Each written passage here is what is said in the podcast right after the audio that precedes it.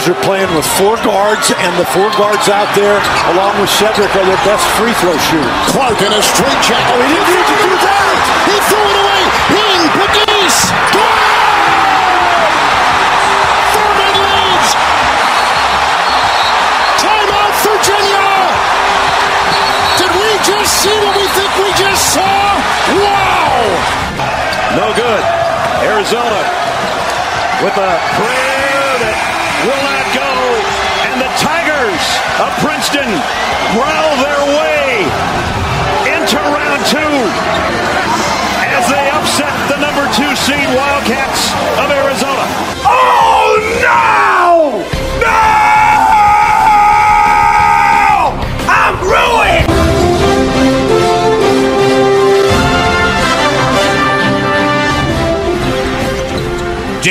uh, some burnt toast on the old bracket.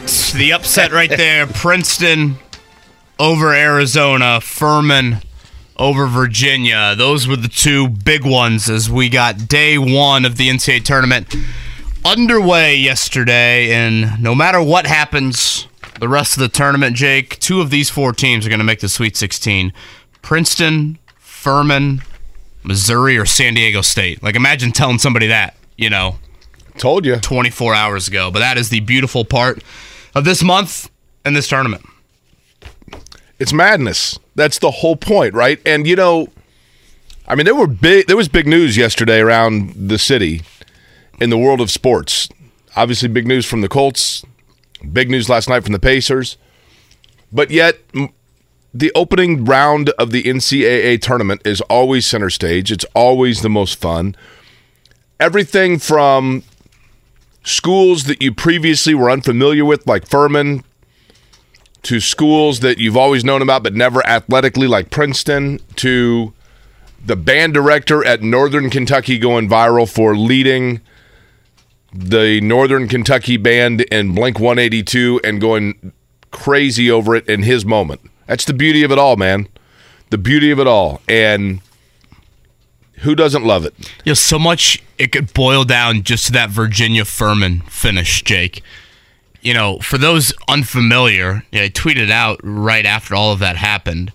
The turnover by Virginia, which led to the game winning three by Furman, was made by Kie Clark. Kie Clark has played in 160 college basketball games. You know, if you were to make a list, Jake, of people you would trust in that moment, out of all 68 teams, he probably would have been close to the top of that list. He is the guy that, and apologies to Purdue fans up front, Jake, he's the one that threw the pass to the Diakite guy that forced the game into overtime against Purdue five years ago in the Elite Eight as a freshman. And so you put a guy in that position who Tony Bennett, I would guess, trust undoubtedly. They, they, they still had a timeout. They had a guy wide open, you know, in front of the Furman bench. They could have done a lot of things. He makes that turnover. And then the Furman guard who ends up with it, JP Pegues, Jake, he had missed 15 straight three pointers. 15 straight misses from behind the arc. And he made like that right there sums up March. A guy that is a fifth year senior has played 160 games that you would trust unquestionably in that moment. He makes one of the dumbest passes you'll ever see in the NCAA tournament. And the kid for Furman that's clanked 15 straight threes just rise confidently, bang, and Furman now moves on. You And- remember when Jakobi Meyers threw that pass in the Raiders Yeah, Patriots game? sure. I got shades of that a sec- uh, the second that happened. How about Jakobi Meyers going to the Raiders? Yeah, it's kind of funny. Kind of ironic. If you look last night at the game, here, here are the games that took place yesterday. And good morning to you, by the way. Happy St. Patrick's Day. Jake Query along with Kevin Bowen. Kevin is decked out in his Celtic green. It's a rugby, right? Rugby shirt. Yeah, my uncle brought this over from Very- Ireland it's very cool. about a decade ago. It is one of the uh, ugliest St. Patrick's Days weather-wise you'll ever Oh, see. it's brutal. I I feel bad for the kids that love the St. Patrick's Day parade. It's 40 and raining out. It's like the worst possible. And it's one of those days where the temperature's going down. Yeah. Like it's going to be 30. It actually, you know what? It actually kind of looks like Ireland outside, right? God, it's such an ugly day for St. Patrick's Day. But yes, happy St. Patrick's Day to everybody out there. Uh, Mark, you got on green? Yeah, my uh, Oregon shirt. Okay, good. Mighty Oregon. But the scores that took place yesterday there are always a game. There, there's always a game after round one where when you look at the scores, because there are 16 games that took place yesterday. You've got truTV, TBS, TNT, CBS, all running games concurrently. So there's always a game or two that afterwards you look at it and you're like, wait a minute, I didn't, I had no idea that game was even going on. So let me read you real quick the matchups. You tell me, you guys stop me when I get to the game where you're like, wait, what? I didn't hear anything about that. Alabama over Texas A&M, Houston over Northern Kentucky, Kansas over Howard, Texas over Colgate, UCLA over UNC Asheville. That, by the way, Scotty had UNC Asheville. That's your biggest blowout, right? Your biggest blowout right now. 33 is the benchmark for one of the prizes. That's probably the game, Jake, if you want to stop. Part of it was because it was the last game of the night, right? I think it, was, it was, yes. That or it Penn was, State, Texas A&M. Yeah, I was watching the end of Tennessee and I saw that score in the corner and I'm like, I don't need to stay up for that one. That, that one I can go to bed for. Arizona over Princeton, Duke over Oral Roberts, Furman over Virginia, Penn Princeton State. over Arizona. I wish it was Arizona over over Princeton. What what I say? Arizona over Princeton. Yeah. My, Mm-hmm. my bad. Princeton over Arizona, obviously. Uh, Penn State over Texas A&M. San Diego State over Charleston. I saw none of that game. Oh my That god. was a good one. Guys, the Cinderella parlay. Did you guys see the end of that game by chance? Mm-hmm. Oh, Jake Jake didn't. How many? All right, How many did you need? five and a half points. Charleston is 63 down. 57 the final. I, I kid you not, and, and I I hate to be that guy that's just gonna moan here for the next two minutes about how bad of a beat it was, but please pity with me. Charleston's down four. They get the ball with like whatever, 10 seconds to go, 15 seconds to go. They throw one up on the rim, doesn't go in. Now it's kind of a scramble. At two different points, they could have gotten a jump ball called and they would have kept possession. And theoretically, there, it's you inbound the ball with four seconds to go, you chuck one up, the game's over. They call a foul as the buzzer sounds on Charleston trying to go for an offensive rebound. It should have been a jump ball. So with point, they put point seven back on the clock. San Diego State kid walks down to the other end of the court, hits both free throws to win by six. I have Charleston at five and a half. Sorry. A little bit different mood than last Friday for me. Betting Louisiana? coming in. Yeah, Wasn't uh-huh. Louisiana one of your upset which parlays? they, they they easily covered. 58-55 Tennessee over Louisiana. Missouri over Utah State by 11. That was a game also. Another game I didn't really watch. mid-afternoon game, I think. And it's like, okay. Uh, Maryland over West Virginia. I thought West Virginia was going to win that game. Here's a game that I didn't see any of. Arkansas, Illinois. Did you? Uh, not really. Again, that was kind of. I feel like that was kind of in an awkward time slot as well. Auburn over Iowa and Northwestern over Boise State. That is round one. Also, uh, and we'll talk plenty about that over the course of the morning. As a matter of fact, voice of the Boilermakers, Rob Blackman, going to join us on the show today.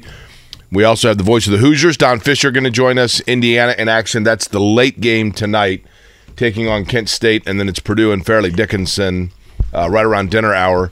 Kevin, big news over on West 56th Street also. Big, yeah. You know, we kind of hinted at it yesterday. Gardner Minshew would be signed by the Colts. Uh, one year deal for him. I think he checks a lot of the ideal backup bridge quarterback boxes that you're looking for.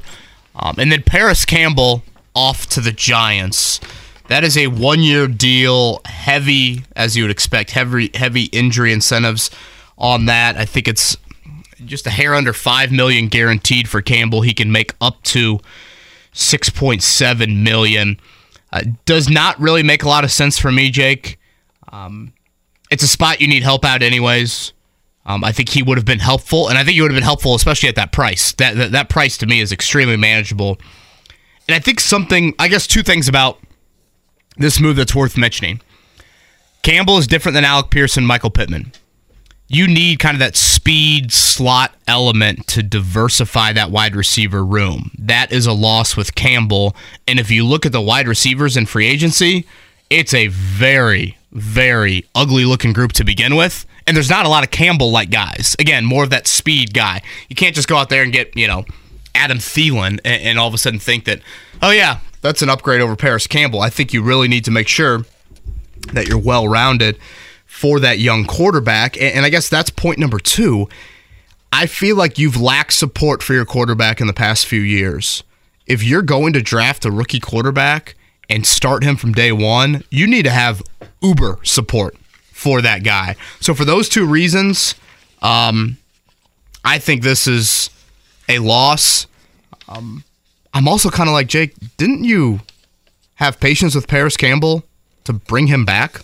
Like you you stuck with him through the injuries. Correct. Last year he played all 17 games. He had over he had 60 catches for over 600 yards and Jake you and I were throwing the ball to him. like it- True. Well, you especially during our, our knockout game, you had a couple shots that went errant. Well, I, right and there. I gave him a nice, right there and ready ready position for him to shoot his shot after that. Um, I, it just doesn't make a lot of sense. do you think that they? Do you think the Colts made a concerted effort to retain him? That there was definite mutual interest by both parties to make this a second contract. I mean, was the contract too rich that he got from the Giants? I didn't think so. No, not. I mean, not at all. So how far apart were they? Yeah, not not at all. And you know, when you start looking at needs, know, but okay, hey, a lot of receivers come out now on an annual basis in the draft, it, it- and I, I don't disagree with that. But you know, I mentioned it a little bit earlier in the week. It's critical to support your rookie quarterback with somewhat of experienced guys. You know, when you think back to Andrew Luck or Peyton Manning, they both had experienced wideouts in their building in that rookie season that helped them big time. Jake, the most experienced wideout on the roster is Michael Pittman. He's played three years in the NFL. That, I mean, that's my concern at this point. Is I, you know, even if Gardner Minshew, and I, I, do think that he's, you know, is he going to be the guy that's taking the primary s- snaps? I, I don't know about that, but I like him, and I think he's got. I actually think he's got a strong arm. But who's he throwing to now? Right? I mean, who's he? Who, Ashton Dulin? Yeah, and, again, I don't think you look at Dulin and think all of a sudden he replaces Campbell. Um, yeah, it just it, it didn't make a lot of sense to me. Um, the other reminder that I had was just how bad the 2019 draft class was for the Colts. Uh, EJ Speed is the only 2019 draft class member of the 10 guys drafted that year by the Colts that made it to a second contract with the team. That's not good. And it's especially not good when you emphasize the draft as much as they do because they don't spend uh, or they aren't as active in free agency as other teams are. So drafts matter more. And when you miss on draft picks, it puts you in a position that you're in right now. And not to go back and look at the 2019 draft, but let's think back to some of the receivers drafted in round two and round three of that year. Debo Samuel, AJ Brown, DK Metcalf, Terry McLaurin, uh, Diontae Johnson. I mean, it is a loaded, loaded draft at receiver after round one in that range where the Colts drafted Rock Ya-Sin and drafted Ben Banogu and drafted Parris Campbell. Um, so that's where I think it kind of adds insult to injury on that. Um, so right now, the receivers on your roster of note: Michael Pittman, Alec Pierce, Ashton Dulin, and Mike Strachan. I would like to let the record state that it is St. Patrick's Day. St. Patrick's Day, of course, coming in March. It is the second day of the opening round of the NCAA tournament. A Couple of upsets yesterday. Again, Arizona bounced. Virginia, even though I don't think a lot of people had Virginia in the final four, they certainly didn't have Furman beating Virginia, probably bounced but and understandably so. I, I, I totally get it, and it's very much justified. Getting up this morning, getting ready to drive to West 56th Street, Chris Ballard getting in his car, curious to see maybe what we're talking about as to whether or not next year his Wisconsin Badgers will be in the NCAA tournament. Maybe one of the teams from Texas. I think he spent some time down there, and and he turns on the radio and he's thinking to himself, "I want some NCAA tournament talk." And then this is what he he's thinking to himself in his head as soon as he turns on his radio. definitely made me think. And I mean, Bowen, every time I freaking read or listen to Bowen, it's like a constant freaking barrage of, of, of uh, wideouts. Been a while since we've heard that clip. That hasn't changed, right? Uh, and again, Jake, to me, it goes up another rung of the ladder when you have the young quarterback because you need to make sure you support him. I totally agree. I and, mean, and that adds to it. I, I'm a I'm a fan of the Gardner Minshew signing.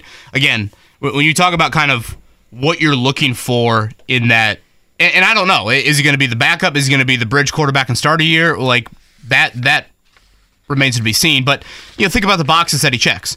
He's got a good amount of playing experience. He started 24 games in in um, four seasons. Played and has started for Shane Steichen two games each of the last two years, so he can tell this rookie QB, hey, when I've been in games, this is how Shane likes to call plays, or, you know, these are kind of the core principles of Shane's offense. He started 12 games as a rookie. So while he won't have, or he didn't have, the fanfare as a six round pick as this rookie will, he also started in year one, so he can provide that sort of relatability. And I think by all accounts, he's pretty low maintenance. So when you're looking for, you know, kind of boxes to check for the veteran quarterback behind the rookie, I think Gardner Minshew checks several of them. Well, that was going to be my question: is do you think that there? And, and I don't know that there's any way to know this, but you know, what's the expectation for Gardner Minshew? You think in terms of what his role is going to be? Is Well- he coming here thinking like, "I'm back as a starter, baby"? I think it all depends on who they draft in April. Well, I, and I think his contract tells you everything you need to know about that. Uh, I think Joel Erickson had the numbers yesterday. It can be anywhere between like three and a half million and five and a half million, and I think that gap is all due to playing time. If you play a whole lot, you'll get to five and a half. If you don't, then it'll be more in the three and a half range. So I think the Colts are looking at it like we don't even know the answer to that. Um, but I think he can handle both roles fine. You can still get a decent evaluation on your football team if he is the one as the starter. So uh, we'll hit on that throughout the show, and then of course preview tonight. Purdue 650, Fairleigh Dickinson, and Indiana at 955 with Kent State's. Um, Fairleigh Dickinson, I still think fairly screwed, right? After the video, In my video. opinion, that sucks. excuse me. I saw De'Aaron Fox retweeted and was like, "This is going to be the biggest ass whooping in NCAA history." I don't know.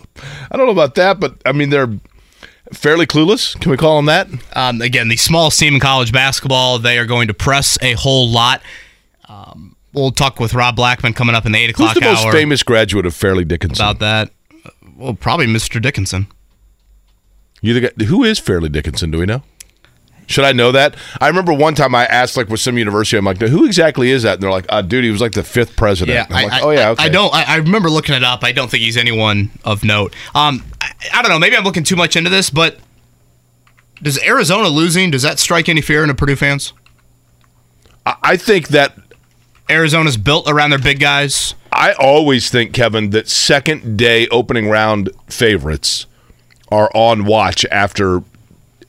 You know what I mean? Like that's always the wake up call. Like I think Zach Edey is is a unicorn and is different than even Arizona's big guys. But if you look at the two Arizona big men yesterday, they combined. I think it was for like 35 and 17. So clearly they were not the issue. Um, See, yeah, they is- had 35 and 17 yesterday. Arizona's starting power forward and center. Their guards, though, their three starting guards, six of 21 and one of 12 from three. Now, now here's the thing. Don't don't you guys just assume we have we have region bias when it comes to academics. I always assume that schools on the East Coast are like these elite institutions, right? Last Like- night they were calling Colgate an elite academic institution. I was unfamiliar with that I think people confuse Colgate with Cornell, right? because they're Patriot League, right? Now the students at Colgate very polished. Yes, so like Colgate In and my you know, opinion, that sucks. Lehigh. Lafayette, SUNY Cortland, like these are schools that you're like, well, that's these are elite institutions. Fairleigh Dickinson, I always considered that, right? Fairleigh Dickinson Junior College started in 1942 as a junior college in Jersey. Well, that's like where the guy from I've never even been to Jersey. I bet he was. The- down. You, you think he, you think Norm, the pizza delivery guy, went to Fairleigh Dickinson, and then in 1948, they got a bunch of money from some dude named Fairleigh Dickinson, and they're like, I, who who was the original? I guess gave the money, Colonel Fairleigh Dickinson. She named it after the the woman that originally gave the money. Named it after Colonel Fairleigh S. Dickinson who died in 1948. So they, they went ahead in 1948 and they're like, all right, he died. He's no longer a JUCO. Well, let's make him a real college. That's what it is. Uh, nothing wrong with junior college. Uh, Zygi Wilf, Vikings owner. Really? Uh, Seth Greenberg, also alumni from Fairleigh Dickinson. I mean, it's pretty much in New York City. It's one of those New Jersey well, they got uh, here. It says right here four campuses: New Jersey, Vancouver, British Columbia, and Southeast England. What? Now, did you notice who? That's the one you'd go to just for the accents. Yeah, yeah, uh, Did you notice who iced the game for Princeton yesterday? yeah, I saw that. Alec Pierce's brother, Caden Pierce, continuing the strong Pierce lineage. Alex Pierce. Uh huh. Alex, yeah, I think that's what I- Brad Nessler said on the on the broadcast. Uh, Caden Pierce was the Ivy League Freshman of the Year, so that's a pretty good family. His older brother transferred and played at North Carolina basketball. Alex in the NFL. Caden is an Ivy League Freshman of the Year, and I think mom and dad were both D1 athletes. I believe one of the staff members on Princeton's coaching staff, a Culver graduate. Whoever was on the whoever the color guy was that was doing uh, the game was unaware that it was Alex Alex Right. Pierce's brother, and he's like, "Oh, I have him in my dynasty football league." Brendan Haywood, maybe Was that who it was? Yeah, I couldn't remember. Nessler, I think, was play by play. I I love that the two upsets we got yesterday were Nessler and Kevin Harlan on the call. Yeah. Like those two kind of fit Harlan's great from an upset standpoint. You know, if you look at the technical upsets, obviously Furman and Princeton. Outside of that, it was Penn State over A and M, and it was Auburn over Iowa. Hey, Auburn looked.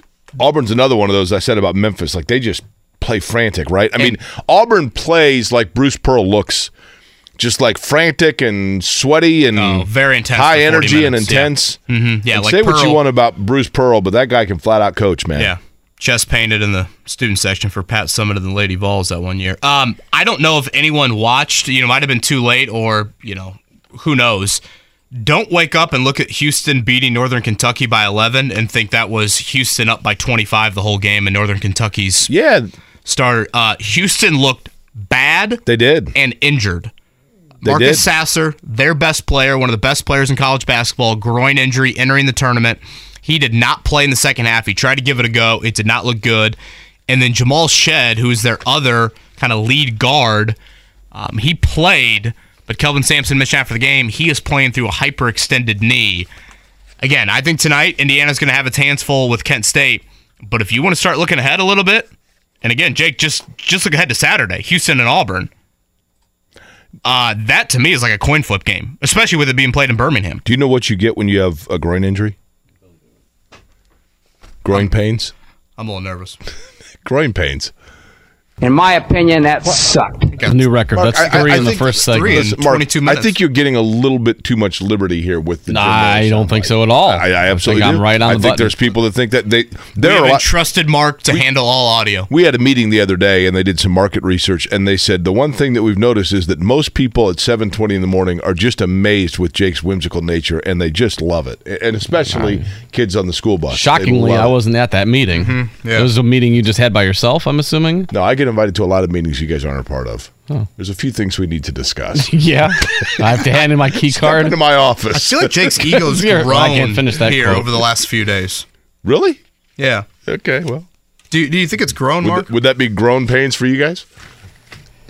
Oh boy, this is gonna be a long Friday show, isn't it? Mark's got to be thrilled to be on vacation next week. My Fitbit says I got four hours of sleep last night. You guys are in for a good good morning. Uh, the other highlight, certainly last night from a local standpoint, the Pacers got probably their best win of the season. Um, Poor Pacers, man. like a shocking result. No Tyrese Halliburton. We can get to that. He's going to miss at least the next three games. Hurt his ankle in Wednesday's practice. Anytime your best player misses, you know, multiple games at this point of the season, you probably think about him in the rest of the year. But Andrew Nembhard was outstanding in the second half. The Pacers hit 22 three-pointers. They beat the Bucks 139-123. That is the Bucks with Giannis, with Jrue Holiday, and Khris Middleton. Uh, I almost feel bad for the Pacers. Like no one probably really paid attention to it last night, and yet Totally agree. it's their win of the season. Totally agree. I mean, that's yeah, that's tough for certain because for for sure because and the dunk of the year for Miles Turner right over Giannis, and yeah, everybody's like, oh my gosh, did you see what happened at the end of the Virginia game? but hey, what is that? Win thirty four for them? Thirty five? What are they at? I think 32, was 32, right? 32. 32 and 38, I believe, for the Pacers. They've got 12 to go. It'll be the 76ers tomorrow night inside of Gainbridge Fieldhouse. It's their only home game during an eight game stretch. Philly plays tonight, so we'll see about Joel Embiid and Miles Turner. I know it's not something we'll focus on a whole lot today, but this is kind of a plea for Miles Turner from me. Jake, you think back to that meeting, and I guess all three of us were there, right? Pacers Sixers earlier this Yep. month when Miles Turner barely stayed on the full f- floor for foul trouble. Joel Embiid's great, right? I think we all can agree on that. No question. Uh, Joel Embiid, the only team in the history of him playing in the league that he averages 30 points against in the East is the Pacers. Really? He is just such a unicorn, man. Watching him, I I don't know what you do against him. And so that's my issue with Turner. If you're going to call yourself one of the best defensive players in the league, clearly the other 14 Eastern Conference teams are able to hold Joel Embiid under 30. Uh, in his career, he has absolutely dominated Turner and the Pacers. You would like to see a little bit more resistance, uh, like the other teams in the Eastern Conference can do, uh, to keep Joel Embiid from owning you to that level. I'm really fascinated by this Fairleigh Dickinson Vancouver campus, and then the one in England. They got like five campuses. I, I, I feel like most schools have multiple campuses. I, mean- mean, am I wrong? I guess Well, like obviously Vancouver in England is is not IU Kokomo or yeah, you know. I mean, you know, you're right though. I mean, obviously there are satellite campuses for state universities, but this is also a private university. Is there any concern about Purdue tonight? I don't think so. I mean, I, do they have any of the kids from Vancouver playing? Because they got a nice player from the Vancouver campus. Uh, again, six six and under, five eight five nine. The starting backcourt. I mean, you're going to hear it all night long. The difference in size between Purdue and Fairleigh Dickinson, and they will press the whole game. So we'll get into kind of the whys and the why nots about this? for Indiana and Purdue making Do you their know that not runs. all of their athletics are Division One, and the Fairleigh Dickinson Division One athletics are the Knights, and the other sports are Division Two, and they're the Devils. That seems odd. What? So what does the Division Two athletes say? Well, the, coach came from D two. If the, I'm the kid not that's running around that, that is like a gymnast at Fairleigh Dickinson, and somebody's like, "What team?" Does are that you mean on? they have like two sets of apparel? Like you Yeah, can get. I, I, yeah, I don't get the different yeah. nicknames. I'm rocking the Devils all day then. Don't mess with the devil, buddy. We're number one. We beat anybody. Now they the play later today, right, Mark? The devils. Yeah. That's the New Jersey Devils, which is exactly what Fairleigh Dickinson Yeah. is. Arizona State against TCU coming up. That's well, that's a late game. That's the latest game of the night. Mark, Mark, completely amusing himself with his Puddy Seinfeld thirty-year-old references over there. That's Mark Dykton on the sound. Jake Query. Enjoy it. I'm out all next week. It We won't have any. Ugly looking Friday here in Indianapolis. St. Patrick's Day, unfortunately, not going to be a good weather day at all. It's going to be rainy and it's going to be cold, particularly as the day moves along. Don Fischer at eight. Rob Blackman eight thirty. Greg Rakestraw at nine o'clock. You're in the week with us right here. Kevin and Query, 93.5, 107.5, The Fan. The Morning Checkdown. On 93.5 and 107.5 The Fan. All right, Jake. The upsets yesterday. My bracket is burnt like burnt toast to the point where we've got smoke alarms going off in the Bowen household. Really? Mm-hmm. You had Arizona going far, right? Uh, winning it all. okay, yeah, that would be a problem. That's the second time I've done that with Arizona. I did that with DeAndre Ayton's Arizona. team. Doesn't Arizona kind of feel like that though every year? Like Arizona is either regional final or upset. They're the right? first team I saw in tournament history to lose to an 11, 12, 13, 14, and 15. Really? Yeah, so that was the big upset on day one. The, probably the most like climatic upset was Furman, the steal and the three as they beat Virginia. Outside of that, Penn State was dominant. I guess that Penn was State was technically an really upset. impressive. Uh, they thrash Texas A&M, so plenty of time to rest my head on Buzz Williams' tummy moving forward. Uh, Auburn over Iowa. Uh, you look ahead to today's slate, Jake. Anything stand out to you? Uh, a couple games that, that jump out at me actually. I'm a little intrigued by North Carolina State and Creighton. Um, just because I think Creighton the higher seed, but I think Carolina State. I don't know. There's something about that matchup to me that's intriguing. Uh, Memphis and Florida Yeah. Atlantic, I think, is a really big one, and Yeah. that's big for Purdue as well. That'll be after Purdue. Purdue's at 6:50 tonight. Let's transition from Creighton. Ryan Nembhard for the Blue Jays. How about his brother last night? Andrew Nembhard, leading scorer for the Pacers. He had 24, that just in front of Aaron Nesmith's 22 and Buddy Hield's 20. As the Pacers, who also got 15 from George Hill, beating the Milwaukee Bucks 139 123 last night. So that really was a game that kind of came out of nowhere. Eh, Jake, I know in an 82 game season, you it, like, you know, expect the unexpected. That's got to be one of the crazier upsets of the NBA season. Yeah. No Halliburton. They had Giannis. They had Holiday. They had Middleton. And what I say yesterday, 14 point underdog. And how much did they win by? I mean, they had seven players Milwaukee did in double figures, led by Giannis's 25. And yeah, for Indiana, not just to win, but to win convincingly. The second half was incredible by the Pacers. They hit 22 three pointers, so they will be back in action tomorrow night with the 76ers inside of Gainbridge. Uh, again, looking ahead to, to tonight's 650 tip for the Boilers in Columbus, Indiana. It's taking on Kent State and Albany. That is approximately, and uh, emphasis on approximately 955 for Purdue. I think an advantage they can have certainly in this tournament. It is very hard to replicate Zach Edey. Obviously, that means they are out of Big Ten play. Matt Painter touched on getting out of conference play yesterday. You know, when you get in conference, I think that holds true in any conference is like, you know, the opponent actually knows your stuff better than you do. You know, when you get into some of those games, it gets really difficult. But it's also, you know, the different style. You know, and so like now you're, you're going to face different styles if you can keep advancing and you got to adjust to them. I think the one point to it is you're hoping what you do is harder for them to adjust to than what you got to adjust to them. It'll be interesting to see because I think that so much of Purdue rests, Kevin, on their ability to shoot the ball from the outside. Fletcher Loyer might be the most important player on the roster for Purdue. Yeah, well, we'll get into that coming up next. Again, what you should be hopeful for from an Indiana Purdue standpoint about the respective teams and draws, and then what would be a bit worrisome as we will see both of those teams in action. If you are taking part in St. Patrick's Day and you hope to watch those games, uh, pace yourself. It's a long day. 650 again for the Boilers. You know, I haven't done my leprechaun impersonation in since last year. 955 for Save that for like 10:02. IU. That's it. Yeah. That could have been waited. Yeah, I was gonna say that wasn't one of your best. I, I actually think the English accent I've told you is is pretty good, but uh, Really? yeah, the leprechaun though. Thank you. It is an awful looking St. Patrick's Day. It's a He- gorgeous day outside. The monument is all green. It has rained for I think 24 straight hours, and Green it is heights, going to be yellow chilly moons.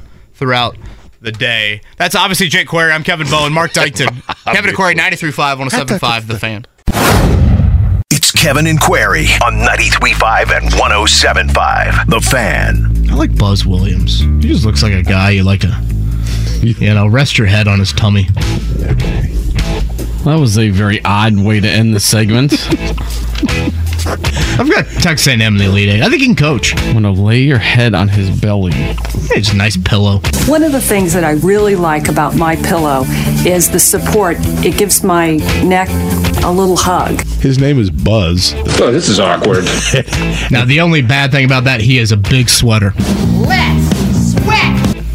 Have you ever seen him? yes. Oh man. Yeah.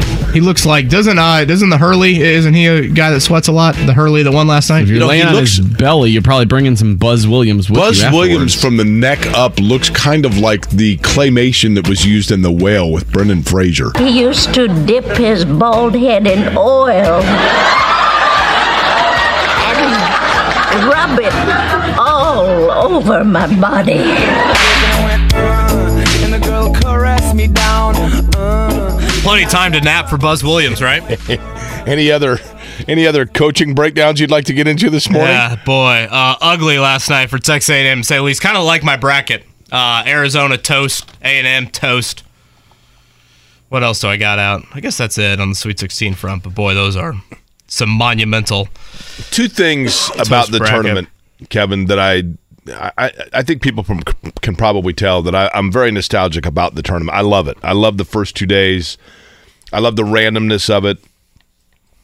And the thing that makes it great, the thing that always draws people in is you always know that some superpower blue blood or high ranked team that's had a great year with expectation is going to get shocked and bounced.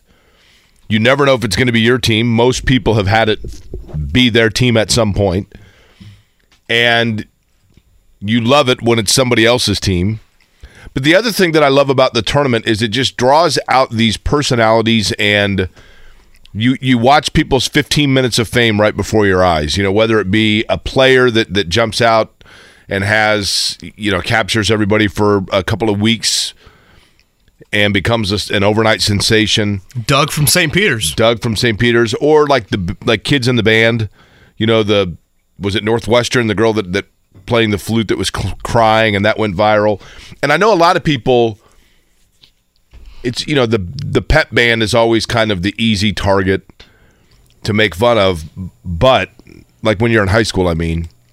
But in college, it is such a huge part of the game experience, and the the bands themselves and the liveliness they bring to the arena or at football games into the football games that's a huge part of the entire atmosphere and culture and it's their moment too and that's what i think's cool. Like you see these kids that that play their instrument and now this is their stage and they're on, they're getting television time and they're pumping up the crowd in an arena 600 miles from home and the fans that travel for their school are getting into it for the fight song or an Ozzy Osbourne song they're playing or whatever and it's their time to shine and they soak it in too and all of it all encompassing is what makes it so great Yeah, it's the pageantry of college athletics. As much as things do change, it's that tradition and that um, just element of we all can somewhat relate to having that fanfare as a college student at one point or another compared to the NBA and professional sports in general, where you just don't get it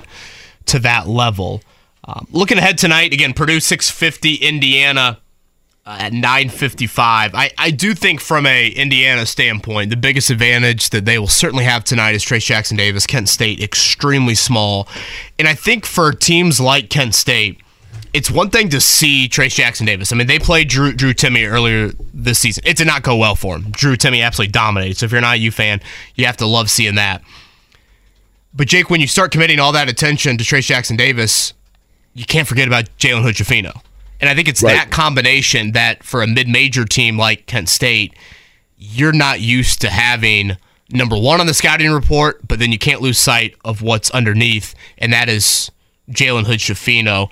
Um, I think a massive key for Indiana, whether it's tonight or throughout this tournament, Galloway and Miller Kopp, can they combine for five threes a night? If they combine for five three pointers a night, Indiana's going to play quite a while.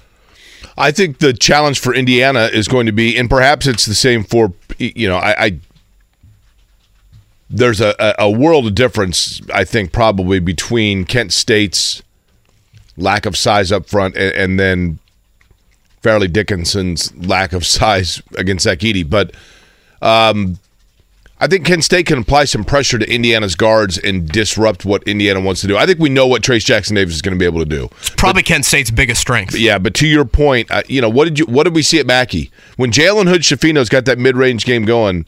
Uh, Indiana's going to be really really hard to beat.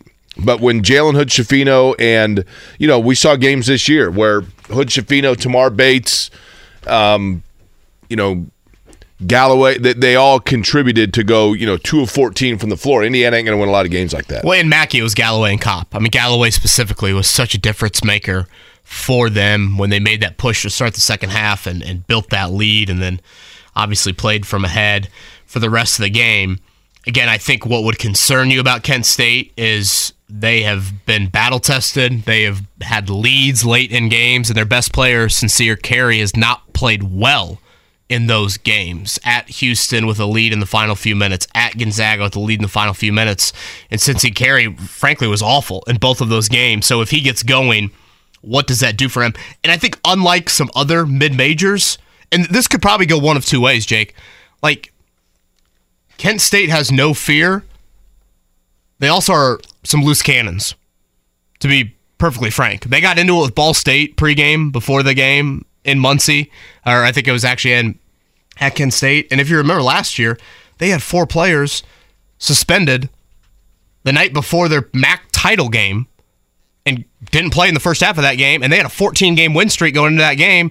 Four players out for the first half, and they lose by 20. Right. So they are a team that, uh, in this moment, while they might ha- not have any fear, uh, they're also, I think, going to make some plays that probably won't make Rob Senderoff want to you know jump out of the Al- Albany arena. The you know for for Indiana and for Purdue both, I think Indiana has the. This is going to sound really weird, Kevin. For Indiana to make a deep run, like I watched Houston last night, and I agree with you. They look, they look like vulnerable. they're totally. They look like they are literally like coming to pit road with a, a tire losing pressure, right? And They look like my bracket. I don't know much about Miami. My understanding is Miami's also pretty banged up, or Drake, but it almost feels like Indiana's biggest obstacle between here and even the Elite Eight may be just making sure they're focused against Kent State and don't get too excited by that. And that this might be their biggest challenge. I know that sounds crazy. Now, watch, they'll probably win by 12. For Purdue, again, Memphis worries me. I'm just really fascinated to watch Memphis tonight because Memphis and Florida Atlantic. I mean, it's Florida Atlantic may beat. May you know they may knock off Memphis. Yeah, again, that's a 31 win team in Florida Atlantic. They've got a big dude, 7 1, 240. So that matchup with Zach Edey would obviously be something that Edey has not really seen much of this season. Um, so, yeah, I, I, I think for Purdue, it, it kind of goes without saying. I think the advantages are what you like if you're a Purdue fan. Zach Edey, you can't replicate, simulate him at all. We saw this with what David Jenkins did in the Big Ten tournament whether it's Mason Gillis or Brandon Newman or David Jenkins, they bring guys off the bench or now Newman's in the starting lineup, but they do have others that have scored at a really high level in prior games, years. So, you know, can Purdue find some of that? Because right now they need it with Fletcher Loyer's shooting issues. Are there any other coaches with bellies that you think are pillow like? Well, certainly Huggins. I mean, that was Yeah. the easiest one. You Yeah. threw Buzz Oh, yeah. Williams out there yesterday. Bill Yeah, Self has got, and, and I mean, I'm thinking about his health. Yeah, I mean, you know, flippancy aside, Bill Self, I think, you know, there was initially a report that he would rejoin Kansas and be able to coach in the tournament. He did not coach them yesterday. Um, he had two stints, right? We know that now. And I can't speak for everybody, but as somebody who had a stent put in, now granted, I had a cardiac episode leading to the stent. I don't think he did. I think he just simply went in and they said, "Hey, let's go ahead and put two stents in you." But there is like this it's probably psychological, but there's a feeling of a vulnerability or like almost like a physical weakness for a few weeks afterwards. You're just very conscientious of every single little thing and like little stuff that you feel every single day, like with your body, just like a, a tweak or a twinge or whatever, after you've had you know an intervention in your heart i mean you're like whoa. And like you it's it's you're like walking on eggshells for a couple of weeks. So i get it. I, I totally get why he may have physically felt okay to come back and then walk the sidelines and been like look i'm not i'm not ready for this yet. So i'll, I'll be curious to see when he does come back. If you look ahead to Saturday's schedule, um, twelve fifteen, I, I was a little surprised that they're putting Furman and San Diego State in the standalone game. That's the first game of Saturday. Duke and Tennessee will follow. I would say that's the marquee matchup. yeah duke Saturday. tennessee's a good matchup And again, Purdue would potentially see the winner of that in the Duke Sweet looked good too, man. Yeah, Duke absolutely dominated Oral Roberts last night. All right, Don Fischer, voice of the Hoosiers, joins us next. Yeah, I must admit, uh, we are absolutely honored that Don Fischer decides to come on our program when we ask him. He's so generous with his time. Um, there was a thought, just a brief thought, Don, that yesterday when we weren't able to get a hold of you, uh, did you start St. Patrick's Day early in the Albany pub scene? Well, I should have, but I didn't. no, no, there was no problem there, other than the fact that I turned my ringer off when we were in a press conference yesterday, and uh, actually, it was before that. Uh, I turned it off just so that I wouldn't get a phone call in the middle of the night, and then I forgot to turn it back on. and then uh, you have to understand I'm old, therefore I forgot to turn it back on, and you guys didn't get me on the air. All good. We, we, we appreciate you following hey, through. it, it actually worked out, morning. Don, because it's pretty cool to have you on on game day itself. Indiana in action tonight, the late game, so it could be a late evening. But um, before we get to the, the game itself, Don, I, I think it illuminates an interesting point that fans would find of interest, and that is with the NCAA tournament. You guys, you know, Indiana traveled into Albany when? Would it have been yesterday, or would they have even gotten there on Wednesday evening? What is the travel like for the tournament? Well, the interesting thing is that yes, on Wednesday morning I had to be at the uh, uh, the Cook Hall location where we catch the bus to go to the airport in Bloomington at eight forty-five in the morning. Therefore, of course, we're on bus two, which is staff and family and all those kinds of things. So therefore, we sat there for another forty-five minutes uh, just to wait to get on the uh, airport, just to travel out to the airport, and then you still, you know, it's 30, 45 minutes again when you're getting to the airport and you get everybody through TSA and all that kind of stuff. And so we actually got here right around noon uh, on Wednesday. Have you ever done a game from Albany? I have not, and I'm glad I haven't. Is that because of the, the, the sight lines that you'll have tonight, or is that because of Albany, the town? Albany, the town. Um, it's. I mean, look, I'm. I'm not trying to be really negative about Albany, New York, other than the fact it is quite old. Uh, you know, Albany's the state capital here, and our bus driver took us on a tour of what would be a couple of factories that were completely dilapidated with uh, broken windows and all that kind of stuff. So the first uh, thing we saw in Albany, New York, was not necessarily the most beautiful thing I've ever wa- uh, driven through. And honestly, it just kind of a I don't know. It, it remind I don't know what it, I don't want to tell you what it reminds me of because if I did, I'd get a lot of people mad. Oh. At any rate, Albany, New York is okay. It's it's not a bad town or anything like that. It's just not what I thought it was, if you know what I mean. Crossing it off the bucket list. To That's right. Travel to. Okay. Hey, no I- trips to listen, Albany. Don. I've seen a lot of it. I mean, especially in the Northeast, there are places that you you look at it and you think to yourself, "Boy, if I could have been here 80 to 100 years ago, this place must have been something." And then the commerce all left, and you're like, "Man, at least there's a tournament game, right?" Um, yeah, exactly. Hey, so let's talk about the matchup itself. I, y- you know, you have watched different coaches prepare Indiana for different tournaments over the course of the years. Do you kind of find that this time of year, and we'll, we'll take Mike Woodson, obviously, since it's the current coach, does Indiana really start preparing for like Kent State and coming up with wrinkles that are the best for a matchup? Or is it more so, look, we've played a season of basketball, this is who we are, and we're going to take our chances that teams won't be able to match up to it? I, actually think uh, that Mike does a little bit differently than what I've seen in the past. Uh, and I'm not saying that uh, the other coaches didn't do the same thing. The, the one thing that I've seen about Mike is that they're going to really take it one game at a time. They're not going to look ahead. They are going to make sure that you know exactly what the other team's going to do, and it's going to be an interesting scenario for the players because they're going to practice. They're, it's not going to be, uh, you know, 45 minutes of practice time and then uh, two or three minutes of shooting around and then going back to the hotel. Uh, they work at it, and there's no question they are prepared in the sense of they don't know they don't know what Kent State's going to do, uh, and there's no doubt in my mind that they uh, have had all of the preparation that they need to get ready for this basketball game in that sense. It's the great Don Fischer. He's with us here live from Albany. Not a place that anyone should go to anytime soon, it sounds like.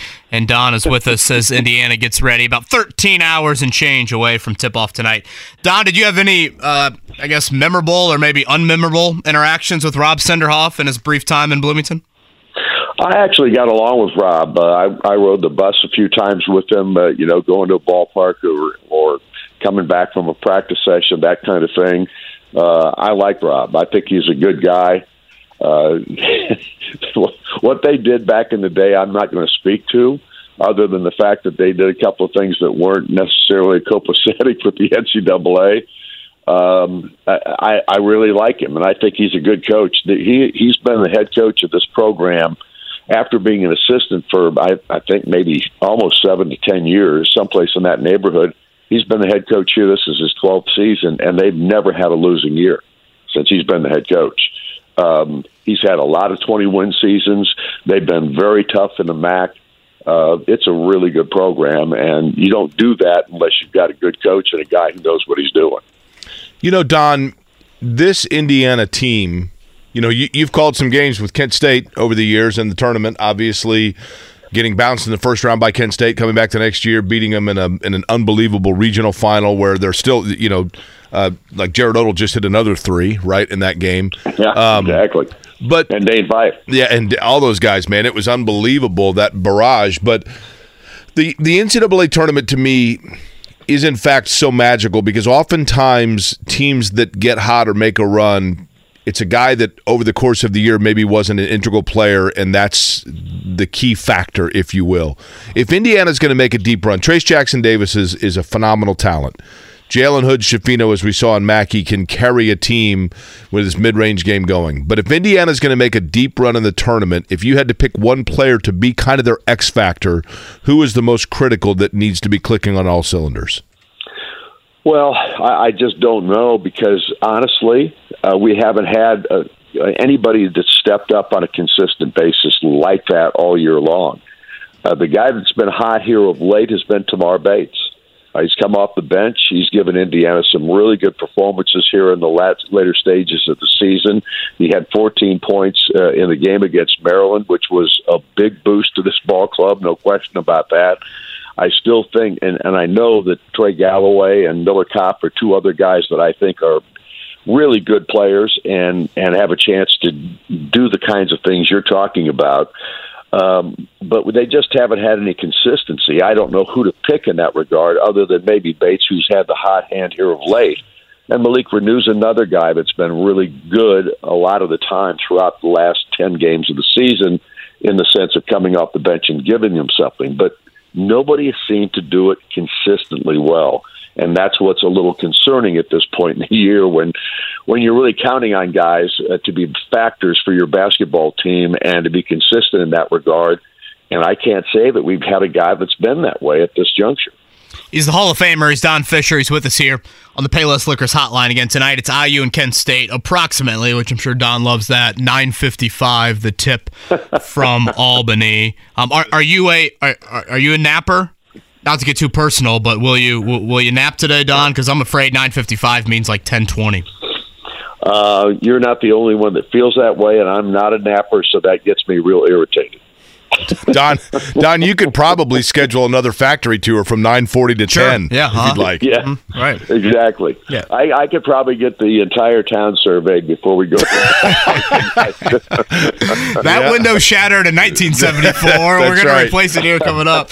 Uh, Don, w- would you look specifically at Kent State? I, you know, I've talked about it all, all week long. I think there are some reasons to have some legit concern. I get they're not the tallest, they're not the deepest, they're not the greatest shooting team, but a couple words you hear from people that you know have seen them play, they're confident and they're r- relentless. What have you observed from your background on Kent State?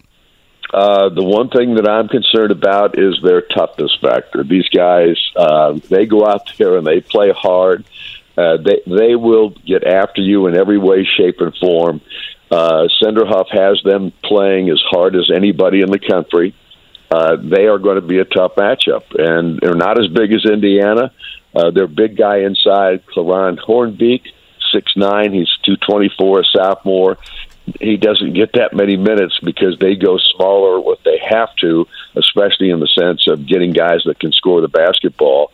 And they've got a couple coming off the bench who can do that pretty consistently. Chris Payton being one, he's six seven, and Jalen Sullinger, a five ten guard, is tough as well they're, going to be they're going to be a real matchup issue in the sense of going smaller for this Indiana basketball team. And we've seen, uh, uh, you know, we've seen the problems that Indiana has when somebody comes out and just absolutely says, uh, "We're going to come after you big time," and you're not going to be able to do exactly what you want to do. And I think that's the kind of team that Indiana's going to face here. They're going to take, they're going to try and take away Trayce uh, with the dig down type of uh, double teams and that kind of stuff that a lot of other ball clubs have had success with. They've seen the recipe. If you're going to beat Indiana, what you have to do. Uh, and my concern is that Indiana matches their intensity from the very beginning of the first of the tip off because that that's the one thing we've seen where Indiana's been vulnerable. If they get off to a, a really bad start uh, or get behind by 10, 12 points in the first half, it is hard to come back and at this level. You know, when you're playing another team that's motivated and you give them a little confidence, next thing you know, you're in real trouble. So I'm I'm hoping Indiana comes out with fire in their eyes and gets the job done here in this first matchup. Don, I was talking with Don Fischer's our guest on the Payless Liquors Hotline. He is in Albany, where the Hoosiers are going to be playing tonight against Kent State in the NCAA tournament. JMV and I were talking the other day off the air about, you know, just legacies of players and Trayce Jackson Davis, and we.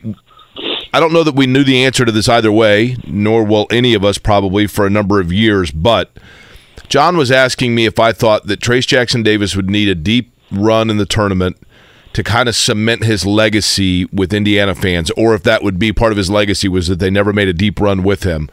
It seems to me that this that he is, and you know him, I don't.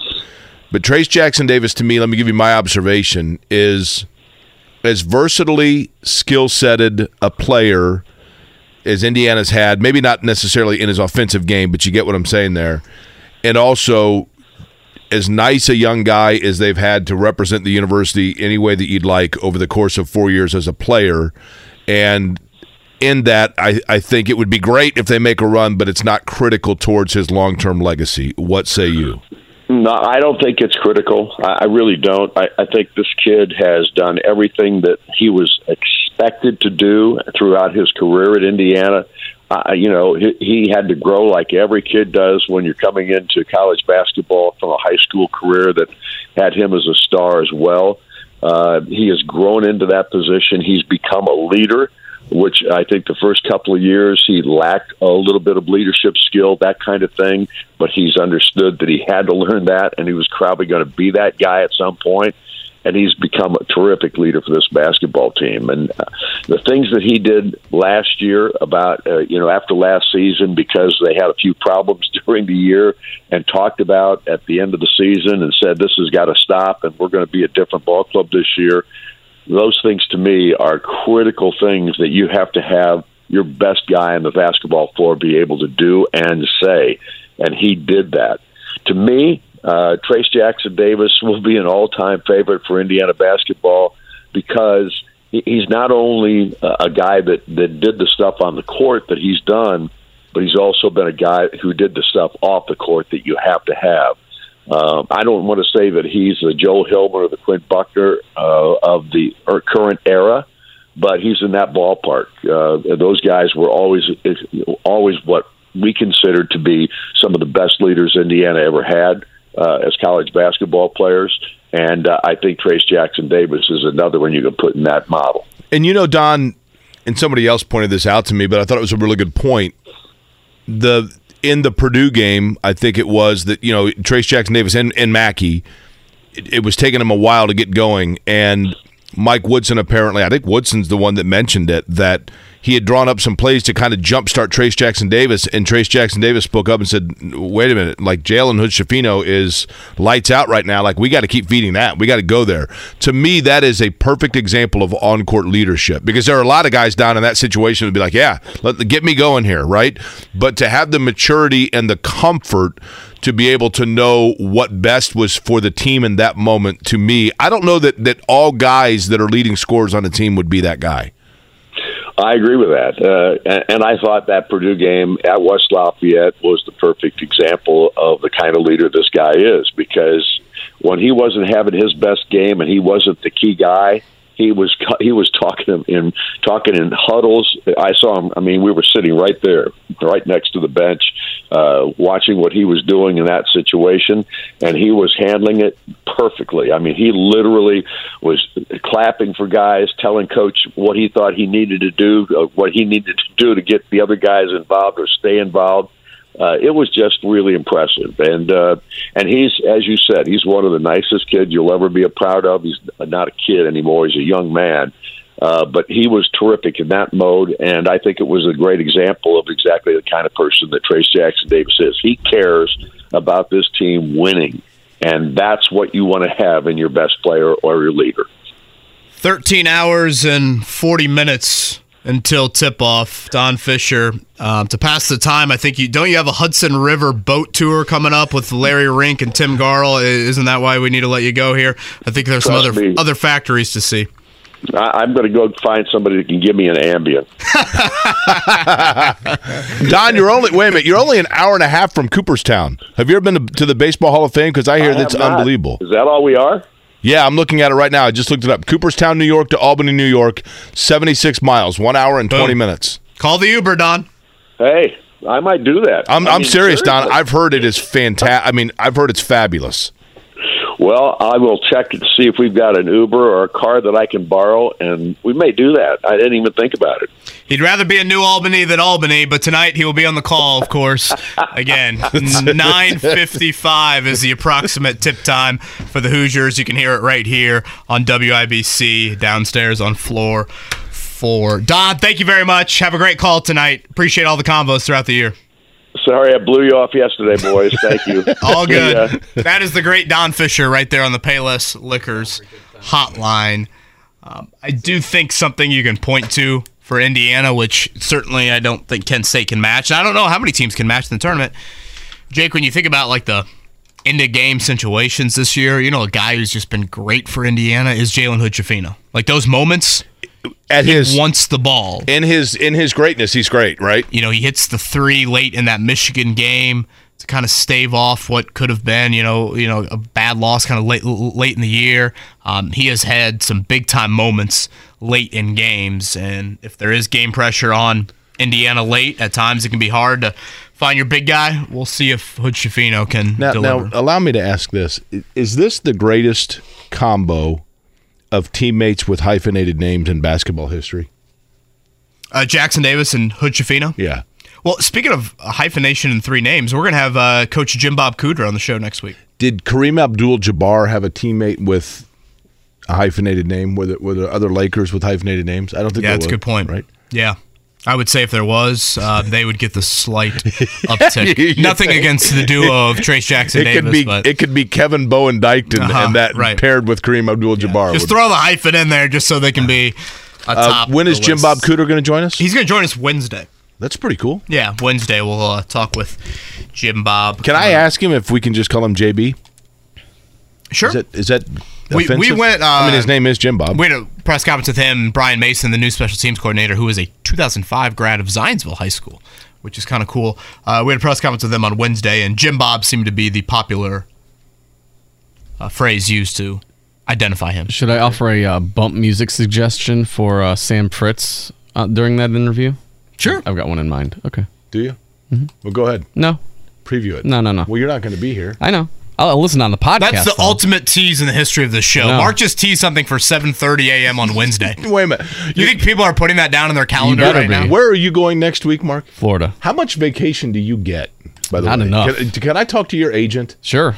So you're going to Florida Uh-huh. now. Will you be streaming? Or you're driving, right? Uh, yeah. So you, the wife, and then the three girls in the back, right? Will you be streaming the show? Uh, will you be streaming while you're in the car? Uh, I'll download the podcast. I- I'll listen to you. Are you driving today or yeah. tomorrow? Friday. uh, As soon as our oldest gets out of uh, the last day of kindergarten before two weeks of spring break today, we are hitting the You road. don't just call them in. what? Call them in. Yeah. Like call them off? Yeah. Well, that, yeah. I mean, you don't call in and say, "Well, she's got a tummy ache." and No. hit the road early. No. No. Come on, you, you're not doing this like a, a true Hoosier. I think I am. I'm going to be. I'm, I'm- Friday, Friday of starting spring break is a half day, bud. I know, but it's also the night of, of St. Patrick's Day, so I think the later we get out, mm, Ah, yes, I'm a well God. aware. Yes. It does seem I'm like gonna really miss that for next week. the rain I did see is supposed to taper off a bit here in the morning, which is good news, but it's definitely going to get colder Ah, the rain as the the day moves along. Um, what was a cooler upset for you guys, Princeton or Furman? Uh, Furman. Because of the climatic steel Yeah. three? I think Princeton because I think most people thought Arizona would go for further. Yeah, you could go one of two ways. The better in-game moment was Furman. The more the bigger ramification is probably Arizona, right? was yeah. was Princeton. I don't think Arizona scored in the final four minutes of that game. You know, we said this to lead off the show. Like that end of game sequence, Furman and Virginia is why the tournament is unlike anything else. Again, Purdue fans, it's salt and wounds, but they watched Kihei Clark, the Virginia guard who's been there forever, played in 160 college games. They watched him make one of the smartest, most cool, calm, collected, poised plays in tournament history and throwing the ball up to Diakite, who hit the shot to send that Purdue Virginia game into overtime back in the Elite Eight. Yesterday, Kihei Clark, in the final game of his college career, makes one of the dumbest passes you will see. And Furman gets the ball to JP Pegues And Jake, that dude had missed 15 straight Boy, he three squared up, didn't he? And he looked like Reggie Miller He with did. confidence, and he drilled it for the win. Like that. That just sums up why we love the tournament. And you tweeted out yesterday. I mean, the enrollment of Furman.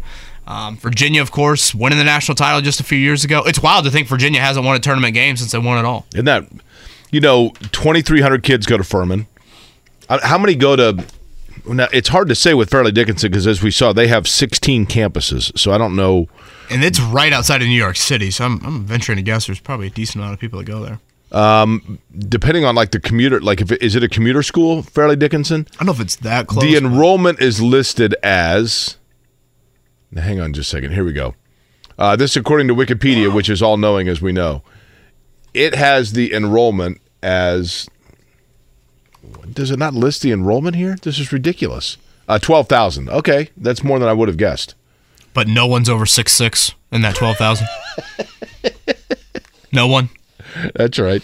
Like, wouldn't you just throw the six eight kid just on the team just to kind of get the average height a little bit higher? You know they're they are they're all shorter in stature. Their basketball team, and they're known as I, I believe we, we mentioned they're the Knights, but the divi- they also had Division two teams, and they go by the Devils. But because of the height of the team, you know what they almost called them. You know this, right? Time for a morning check down. Ah, the, the Leprechauns. Let's go Fairleigh Dickinson. That's St. Patty's Day. Have yourself a Guinness. Rob Blackman in five minutes. Time for a morning check down. The Morning Checkdown. On 93.5 and 107.5 The Fan. Yeah, What if those, I did uh, the entire check down as a leprechaun? Those PBRs from last Friday sound really good. I, I might make a run during the break. Last night Right I was about lucky now. Irish. There's got to the be a liquor store open at this George hour. Hill. The best win of the season points. last night for the Pacers. They were in Milwaukee. They hit 22 threes. No Tyrese Haliburton, yet they beat the Bucks 139-123. That was a Bucks team that had Giannis, although he's battling foul trouble, but still. Khris Middleton, Andrew Holiday. It was an incredible second half. Eight guys in double figures for the Pacers. Andrew Nembhard led all scores, or led all Pacer scores with 24 points. Jake, we should note, though, Tyrese Haliburton injured his ankle in Wednesday's practice. Rick Carlisle said before the game last night, definitely out for the Milwaukee game and Saturday and Monday. After that, I think there's like 10 to go or 9 to go. So he was pretty adamant, like, I have no timetable. He's definitely going to be out for at least three games. Boy, um, him and Mathurin, do we see them again this year? Should we see them again? this Tonight I'll be seeing the Celtics playing the Utah Jazz. okay. What- What's that, Mark? If you're gonna do it, Do do if you're gonna do your impression, at least do it behind that. That's some beautiful music. It is nice. What, what's that? Now you're not gonna do it. Are there Irish dancers right now? Has the parade started downtown? Michael Flatley going to town right now. Whatever happened to that Michael think Flatley? he died. He was on. T- what? I think he's dead. Oh, Michael Flatley did not die. There's. Did he really? I think so. There's no way. How many? Well, like- he might still be alive. I, I thought something happened. He was notably in there, uh, in the news lately, and I'm like, well, I mean, why would he he, was- be up there? Mark walking back his death accusations. He had like a he had like a two year span there where he was this huge star. I think we would have known if he would have passed away, right? He had a health issue. I guess that's what it was. Really? Yeah. Okay. Purdue and Fairleigh Dickinson tonight, 650. Purdue favored by 22 and a half. Are we covering? Are we taking that? Uh, Yeah, I think Purdue covers that. I, you know what? I, who knows though? That's the thing about these teams. I mean, you get senior Well, laden you're, you're teams that are waffling like poised- Mark is on Michael Flatley's uh, health. I, I believe Wa- Waterfall's a Belgian. Do it now. Not the Irish. Go! Come on! I'm setting you up. I believe the Peru will Fold win. under pressure. Peru by 23. Uh, IU favored by four and a half. Mark, cue up the Mike Woodson Tone Loc audio. Uh, here was Mike Woodson yesterday on. It's about as anti-leprechaun sounding as you can get, I think, right? Oh, Like he, coming he- up. his voice is very baritone. on Friday's tip with Kent State. Start. Well, again, it's it's Curry, it's Jacobs, it's Thomas. I mean, they got weapons all over the court. You know, we just got to be solid in what we do. Curry is kind of the guy that that drives that drives this team, and he does a lot of good things offensively uh, in terms of getting the ball where he's where it's got to go, and he can score the basketball. So. I don't think you know you you go into this game saying, "Hey, you just gonna stop." I mean, they got some some pieces that er, that everybody's got to be aware of.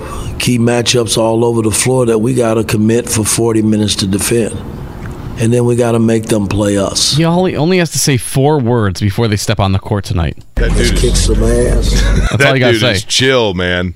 That's what I like about him. Uh, Sincere Chill. Carry, who Woods was talking about, uh, averaging 17 points per game. Remember Jared Sullinger for Ohio State? You know Sincere's last name, right? How does Sincere Carry? In my opinion, that sucked.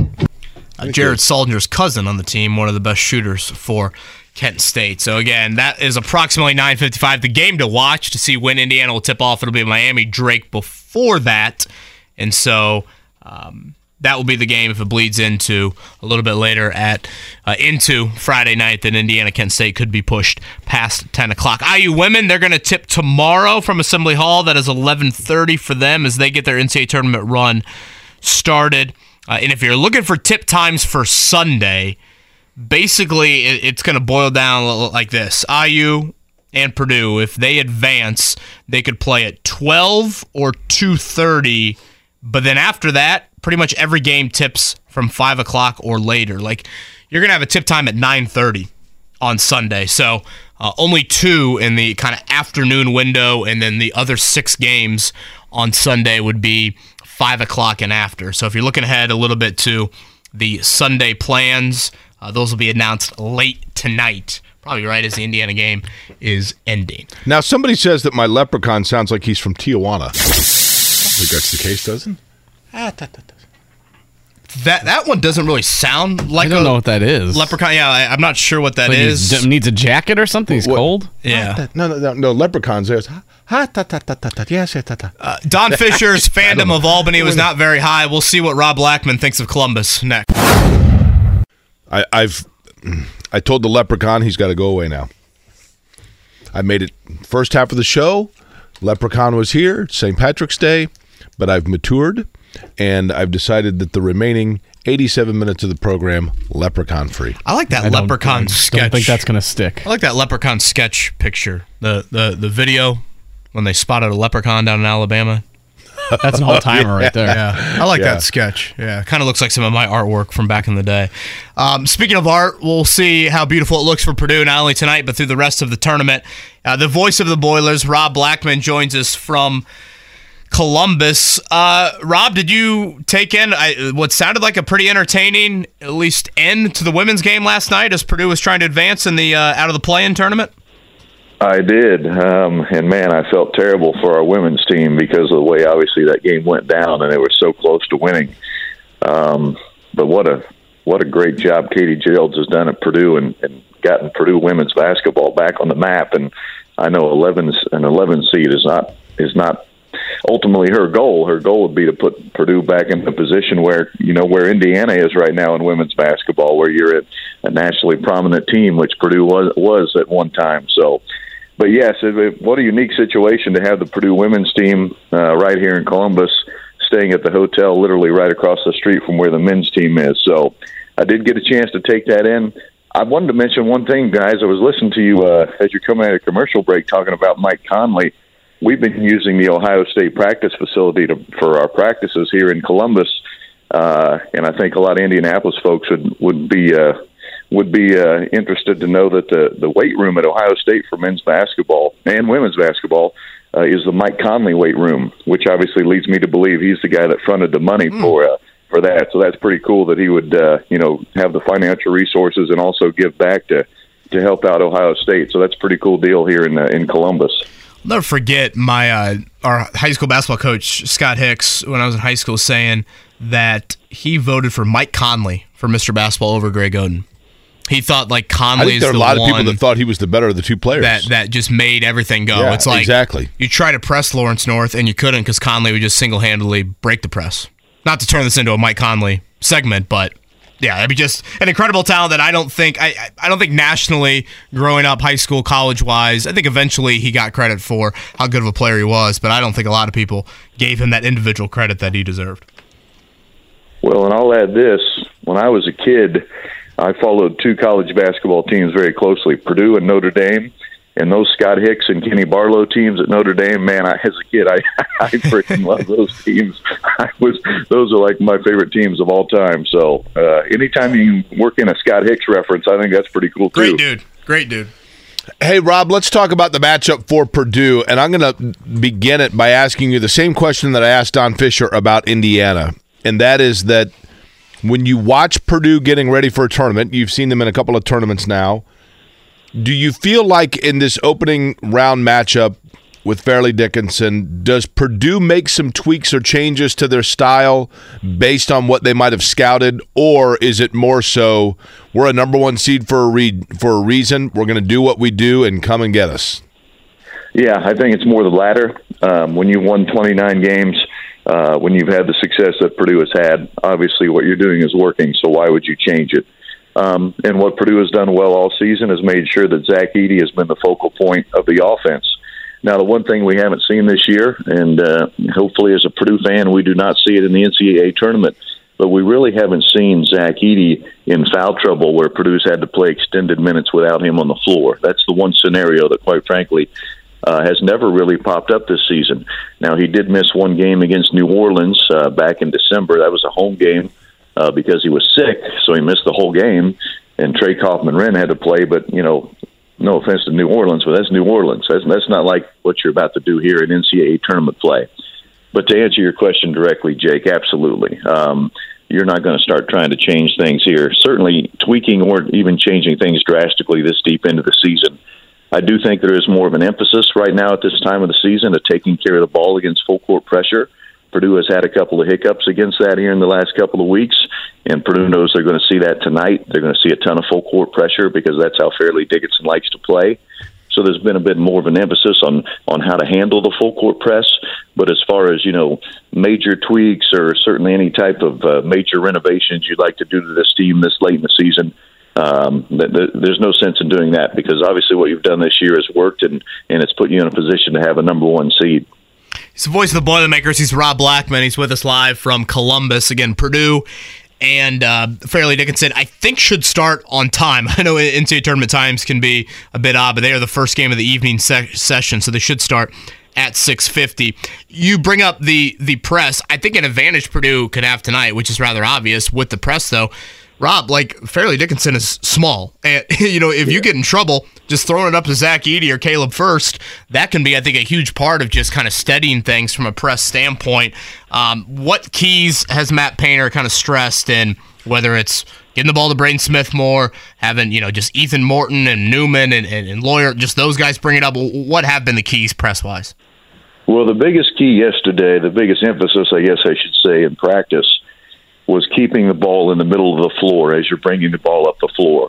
Purdue uh, at times has been very good at that. At other times, for some reason, they've gotten uh, they've got they lost their minds a little bit and decided to try to bring the ball up the sideline, which has been the perfect area for teams to trap, and that's exactly what Fairleigh Dickinson is trying to do. So keeping the ball in the middle of the floor as you bring it up. But I think you have a great point, uh, Kevin, in that yes, this is a team that likes to press. Yes, they're all about the full court pressure, but they're not very tall. You know, in the backcourt, they're five nine and five eight. Um, they're the smallest team in NCAA basketball. Their average height across the board is six foot one. So it's a little bit easier. Well, at least I could I say that. Maybe the players wouldn't agree, but I would think it's a little bit easier to throw over the top of a guy who's trying to press you at five foot nine, as opposed to trying to throw over the top of a guy like Caleb McConnell at Rutgers, who's you know six foot seven and long, um, or or some of those Illinois guys that were like a Coleman Hawkins who, when they put him on the front of that press at six foot ten, was nearly impossible to throw over the top of. So, yes, I do think there is an added advantage there of trying to throw over the top of that defense today. Um, but again, there's going to be the way Fairleigh Dickinson likes to play defensively is it's full court press all the time, and then they're going to trap you in the half court as well. If they get a chance in the half court, they will trap. Uh, they will run and jump. Uh, they're doing everything in their power to try to speed the game up. So, big key for Purdue tonight is to try to slow the game down and get the ball in the hands of Zach Edey because once that ball goes inside, I have a hard time believing Fairleigh Dickinson is going to have an answer for, for Big Zach. Have you heard any coaches or players talk about Fairleigh Dickinson's coach and what he said post game the other night? I've heard some of our players talk about it, just kind of eavesdropping on them. sitting on the bus and stuff, going to practice and those kind of things. Uh, so I know they're aware of it. Um, I have not heard our you know coaches di- directly uh, t- uh, talk about it directly or you know make it a big deal with our team, but I, I do know that our players are very much aware of it. Yes, I do know that much.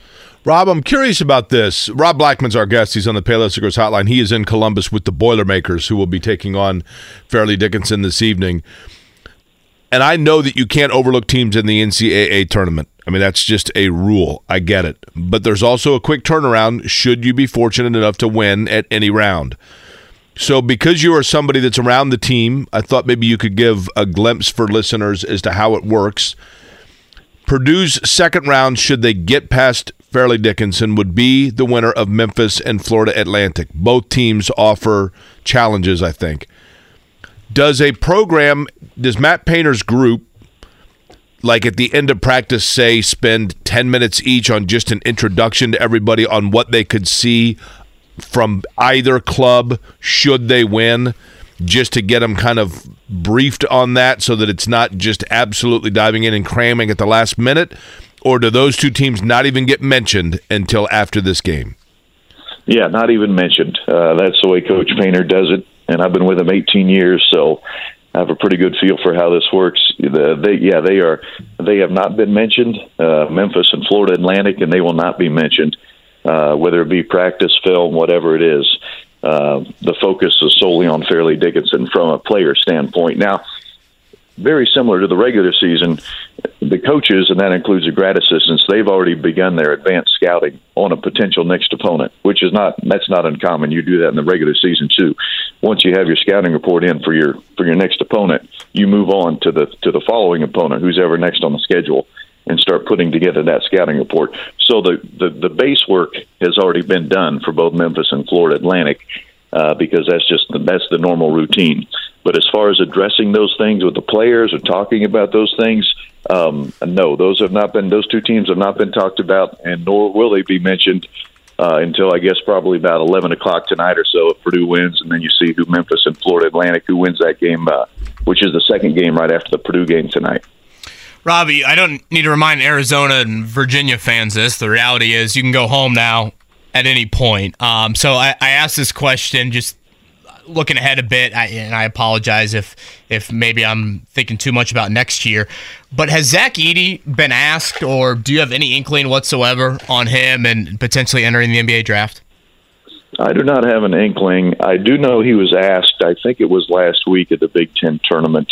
Might have been the week before which it, ironically I thought was interesting. It was the first time I'd heard anyone ask him about it from yeah, the media standpoint. I was going to say I feel like I haven't heard anybody ask him. Yeah, you would you would have thought that question would have been asked a hundred times by now, if not a thousand times. Um, but that's the only time I've heard it brought up, at least in any type of a public forum. And all I know is he said, "I haven't even thought about that right now," which we'll take him at his word. But I think I don't care who you are, with if you have his skill level, you you have thought about it. now you might not tell anyone that, but that certainly the thought has crossed your mind about what your decision is going to be for next year. Um, so we'll see. I think you know it's. I don't know. Well, I've never asked him specifically uh, about this. My gut feeling has always told me, at least for the Purdue guys that we've had that have you know been drafted here in the last few years they've always it always feels to me like if they're a if they know they're a guaranteed first rounder, the odds are very much that they're headed to the NBA. Um, but if they are not a guaranteed first rounder, uh, you know, normally those guys come back. Um, they, you know, they test those NBA waters. I know Trevion Williams did it, I think, twice, and kept coming back both times. So, so for guys in recent memory, um, you know, Biggie Swanigan, uh, God rest his soul. I know he tested the NBA waters and then decided to come back for uh, one extra year. So that would be my gut. Again, I haven't asked him, but my gut tells me if if, if someone says yes, we're definitely taking you in the first round. I could see Zach Edey leaving, uh, but if there's no guarantees that that's going to happen, uh, I would I would not be surprised if Zach plays again for Purdue next year. I, I thought I read somewhere that like for international students, it's like harder from an NIL standpoint. I, I don't know if there's any validity to that, but like that's been something that maybe I don't know Edey can't tap into as much as you would think. I you know I, am seeing those jersey, those like hockey jerseys, and I thought yeah. that had something to to do with him. But uh, do you know anybody or anything on that front, like from an international student standpoint, based off a visa, like it's harder to do nil things? Yeah, I do not know that, and that's a very good thought and question by you, Kevin. Unfortunately, I don't have the answer. Um, and I had not seen that article or what you're referencing, so maybe there is something to that that I'm not aware of. But yeah, I don't, I, I don't know about that. Rob, give us an idea what the day looks like for the Purdue basketball team. I mean, it's a tournament game. Obviously, they're not in class today. They're in Columbus, Ohio. They wake up. They're early morning game. You know, there's there's early afternoon games, etc. And then Purdue tipping off right around the dinner hour. So, what does the day look like? Funny you would ask because I have the itinerary laying right here in front of me. Oh, perfect. Uh, yes. So breakfast here, team breakfast at 9 a.m. At 9:45 on the bus, head over to Ohio State. Uh, we're going to use their practice facility from uh, 10 to 11:30. Uh, come back here, lunch at noon, uh, and then off your feet slash take a nap or watch basketball or whatever it is you do uh, until 2:45, and then there'll be a pregame meal at 2:45, and and they'll roll to the arena at uh, at 4:45. Which the beauty of the arena, the hotel is literally right beside the arena. We could walk there in five minutes. But but yeah, that's uh, that is what the itinerary looks like for today. You think it's all green food at breakfast? it was when I was in college. Listen, right? I've been doing this. I've been, and I know you're making a St. Patrick's Day re- uh, reference. I've been doing this for 18 years. I've eaten the same freaking breakfast with this team for 18 straight years.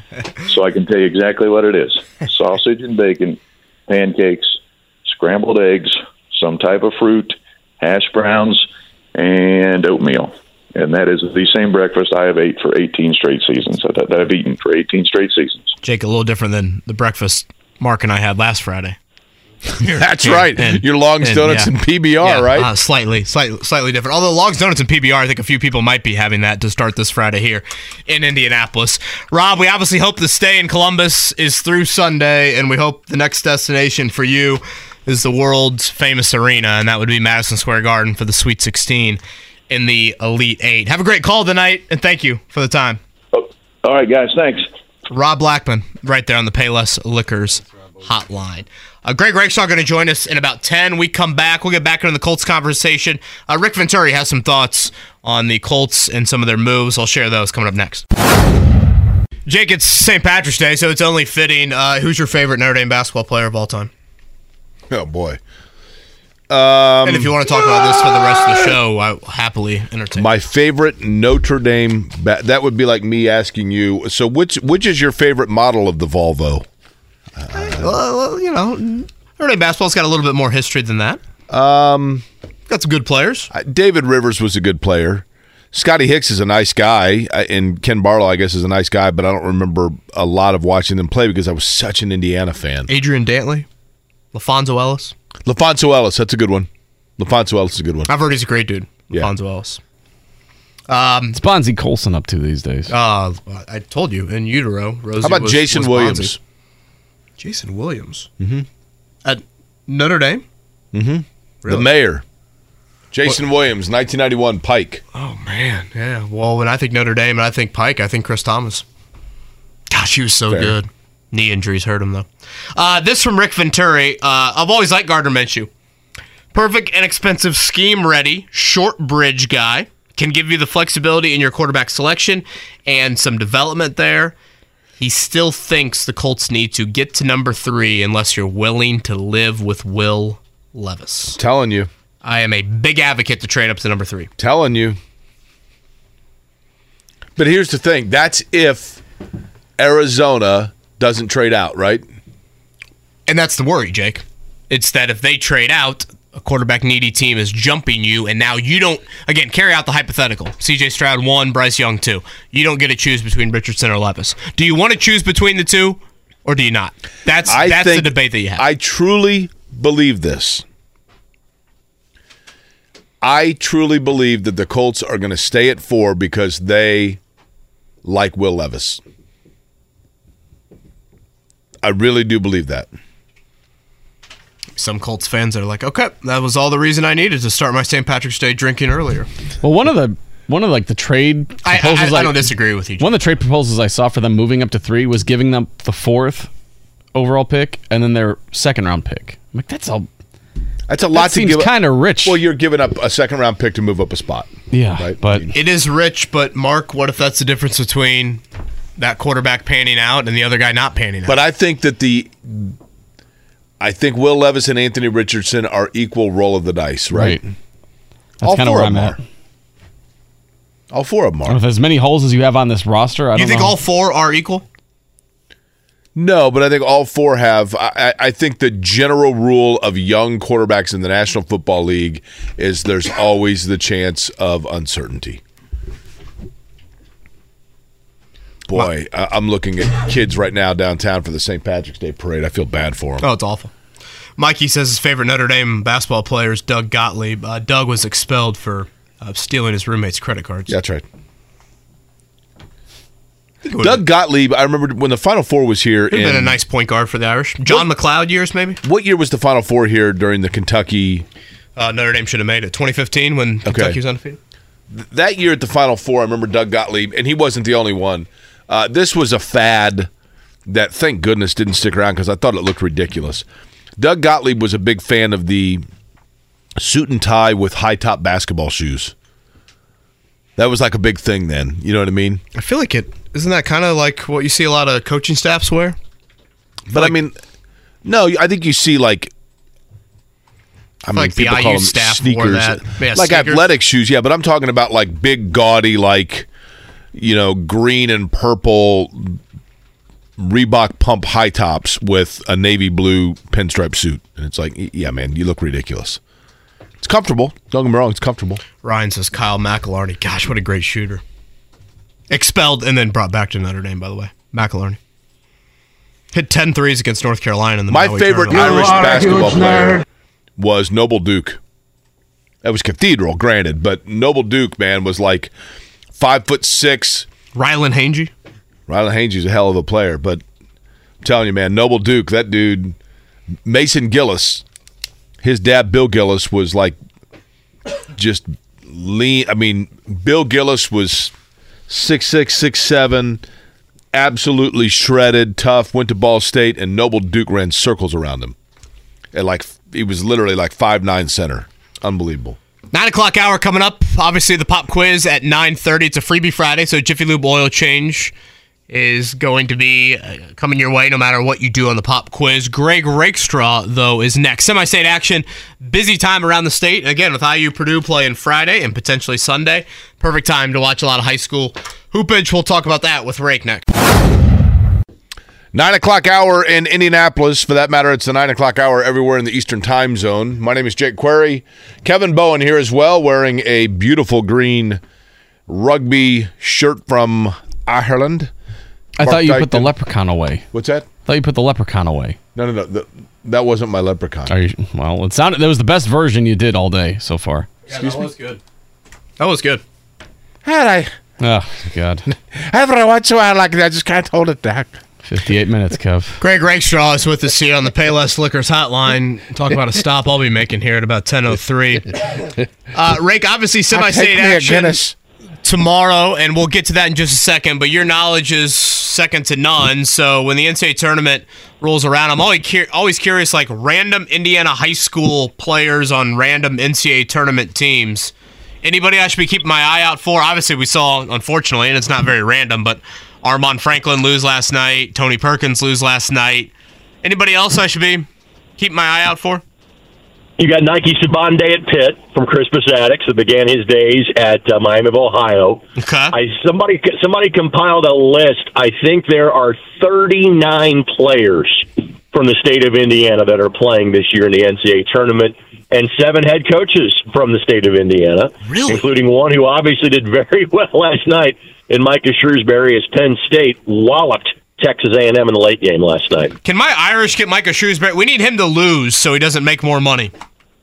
I believe um, the person you're talking to suggested Micah Shrewsberry for the Notre Dame job. Might have. Uh, Can you make that I happen? still- I still think that would be an upgrade from where he is at Penn State. I know it's not easy to win at Notre Dame, but I can tell you, since he just won the first NCAA tournament game at Penn State in 22 years, it's not easy to, to win there either. And I would think it would be easier to recruit, and you'd have more resources in South Bend than you would in State College, Pennsylvania. So I do think that's a possibility. I I love you, Rick. Uh, hey, Shrew- Shrewsberry might be holding out for a bigger job than Notre Dame. Like, yeah, honestly, he could be. I mean, let's face Sure. it, he is. But right now, one- is there any other job that's bigger that's open? I get it. I I, get know it. this is just this high. Is Georgetown or Notre Dame a better job? Um, I think Notre Dame's a better job because of being in the ACC. I realize there's more competition, but you're still playing to a bigger national stage than the, than the Big East. Big East is fifth or sixth best league in the country. ACC at worst is the second or third best league in The the country. only and Greg, I don't I don't disagree with you, but if if this was high school debate class and I was assigned Georgetown, the the recruiting base of being able to get kids out of the DC area, the Baltimore area, Hey, you two, know, the two Eastern first round Seaboard, picks from South Bend last year. Two first round You know, picks from South Bend. that would be the one advantage for Georgetown, right? Probably maybe the It's a- only. It's a fair point, but obviously during Mike Brey's era, that's where Notre Dame recruited a lot of kids because of the ties to DeMatha Catholic High School. So, so it is, it is frankly the same recruiting base. Uh, Georgetown has tapped into that in the past, but not on an all too regular basis these last few last few years. Yeah, again, Blake Wesley, Jaden Ivey last year. Sounds like Mr. Basketball. By the way, Penn kid. This year. DeAndre Gholston at Missouri. I don't know if you guys mentioned him. Yeah, I mean, I think there's a lot of. Uh, isn't there another Duncan kid at at Vermont, Rank from Well, there's been like 37 of them, uh, Yeah. so that would make sense. I'll be honest with you. Like as I'm watching yesterday, like players I was looking for were guys that I saw play against IUPUI because of the transient nature of college basketball. So Johni Broome, that played for Auburn and played awfully well yesterday. He was at Morehead State the last couple of years, and IUPUI hosted them last year. And given the fact the Jaguars won three games and just had a double double with five blocks for Auburn in the NCAA tournament, you could probably figure out how that game went for IUPUI last year. And then Demoy Hodge is part of this influx of Cleveland State players that is at Missouri as they won yesterday because their head coach is Dennis Gates, who is at Cleveland State, who I knew from the first time I saw him coaching at CSU in January of 2020. I'm like, that guy's going to be successful, and that program is going to be good for as long as he is there. And they ended up winning the Horizon League and winning the tournament uh, the following the COVID shortened year in, in, in 2021.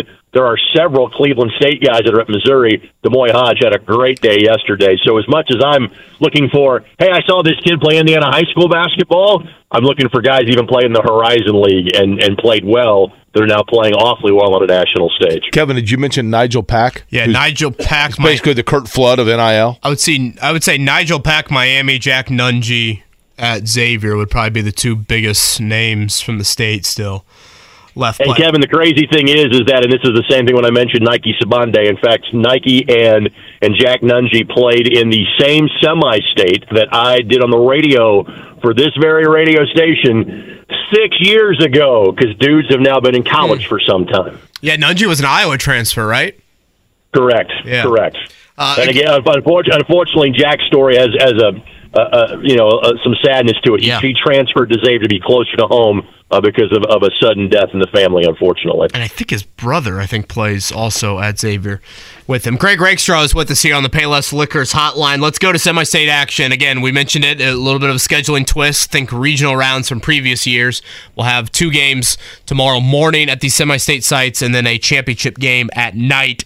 Rake, I think it's fair to say Ben Davis is the definite favorite in 4A. So 3A, 2A, and Class 1A. What's the most wide open class?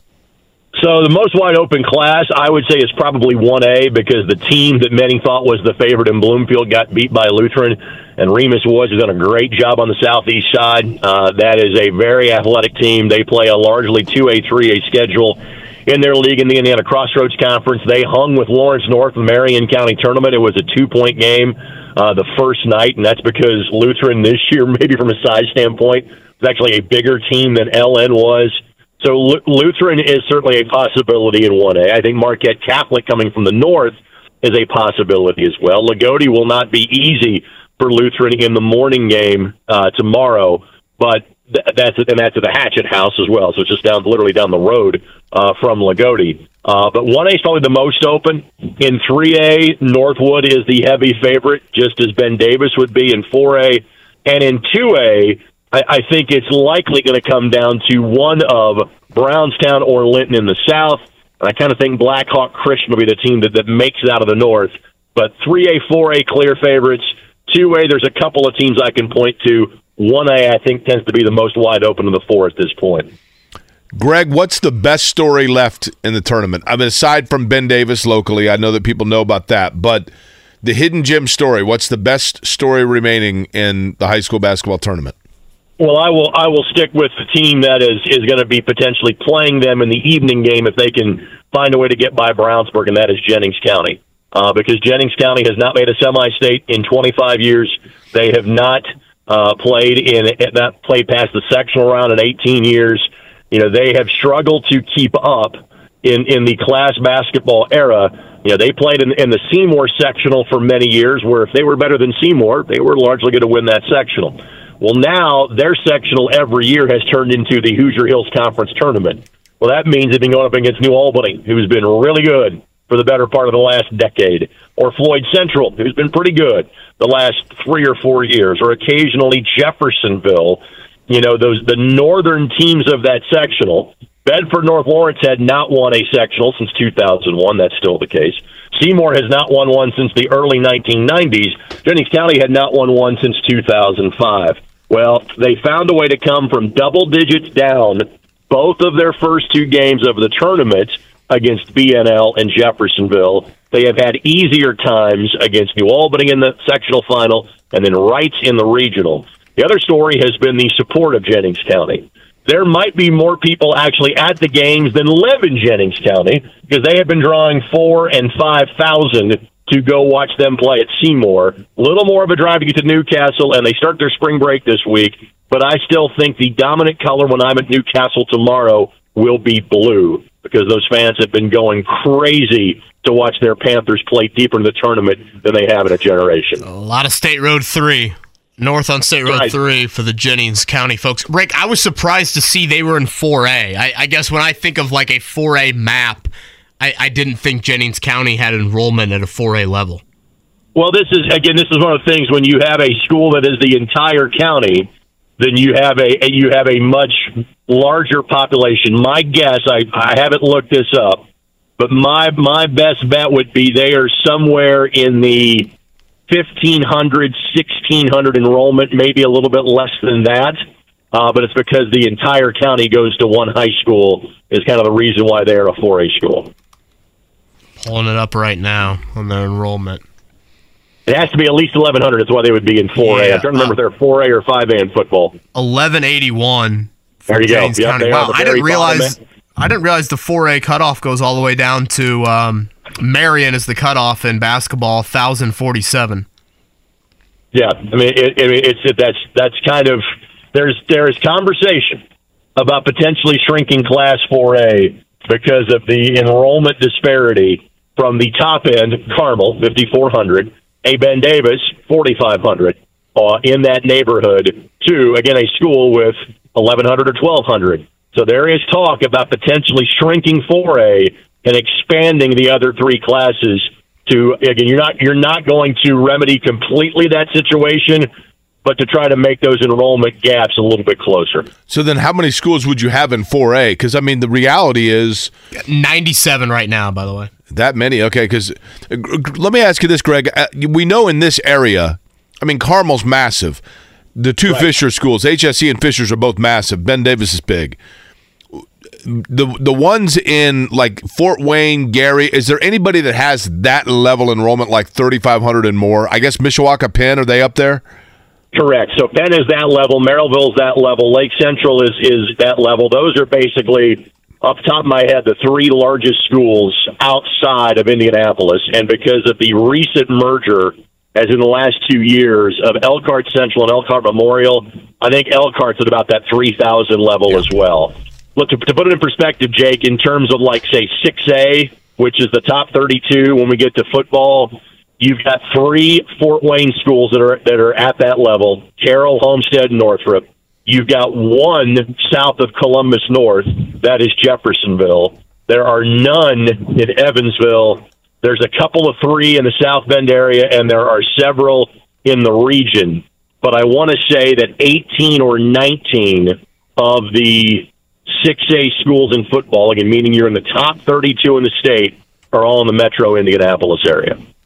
Okay, Greg Rakestraw is with us. It's a busy Saturday on the high school scene with semi-state action. Certainly, next week all eyes will be over Gainbridge Fieldhouse for the state finals. I did want to throw a college question at you before we let you go, Rake. Um, tonight it'll be Purdue at 6:50. It'll be Indiana at 9:55. When you factor in the ages of these respective programs, Purdue and Indiana, the players in the team, when you look at their seed, when you look at the history of each coach in the tournament, obviously very short for Mike Woodson. Uh, who's got more pressure on him for a tournament run, Indiana or Purdue? Purdue, because they're the one seed, and because of for the things that this group has done, winning a regular season championship, winning a tournament championship, when a team that had much higher expectations last year didn't do either of those things. Even though this group has has they've got accomplishments that, that they can forever brag about because of what's happened the last 40 years at Purdue, everything comes down to how did you do in March? And I realize there's always pressure in Bloomington, and Mike Woodson is supposed to be hopefully the guy that, that leads to more postseason success. There is still the weight of being the number one seed versus being the number four seed. So there is more pressure on Purdue to have a deep tournament run than even the Indiana Hoosiers. I mean, I feel like this group, Greg, is atoning for the shortcomings of last year's, right? For Purdue? Yeah. Yeah, I think I think that's fair, and frankly, I hope they do. I want to see them be in the Final Four. I want to see them win a national championship. But if if there is another loss to a double digit seed, if they are knocked off, say again, I don't think there's any way Fairleigh Dickinson does it, but if they are knocked off, and it's certainly possible on Sunday by either Florida Atlantic or Memphis, what you're going to hear, same old Boilermakers. And so, to me, that's why there's so much pressure on this group. Uh, Newcastle bound, is that correct? That is correct. So I have Brownsburg, Jennings County, Ben Davis, and Bloomington North tomorrow, and then I'm sure a visit the Mancino's and the Basketball Hall of Fame at some point in time in my near future. I love it. I love it. Uh, again, ISC Sports Network, semi state action tomorrow. Greg Rakestraw out to Newcastle for those matchups, 10 and noon, and then 8 o'clock for the championship. Rank, have some great calls tomorrow. Happy St. Patrick's Day, fellas. Thank you. You too. Somebody said I sound like Popeye instead of a leprechaun. That's probably fair. Yeah, the the ta ta ta that one I don't think sounds very good. I actually think the leprechaun itself is uh, pretty good. Oh, you do? Uh huh. Well, thank you. Could That's- you make a case? that's kind of you. Could you make a case more pressure on Indiana than Purdue when you consider Trayce Jackson Davis, Jalen Hood Schifino, or probably not going to No, be on your I team tend to year? agree with Greg. When you're the number one seed and you've been number one for the majority of the season, So preseason expectations don't matter. No, I think that Purdue could bring the whole team point. back next That- year. That's fair, but I, no, I think there's more pressure on Purdue because Purdue has also, and it's funny because I'm not saying it's reality. Certainly from a coach standpoint, Correct. Purdue has Painter's the history, stigma yeah. to overcome of you know falling short in March, which is funny because it's not like I mean, I mean, listen, Indiana won a national championship 36 years ago.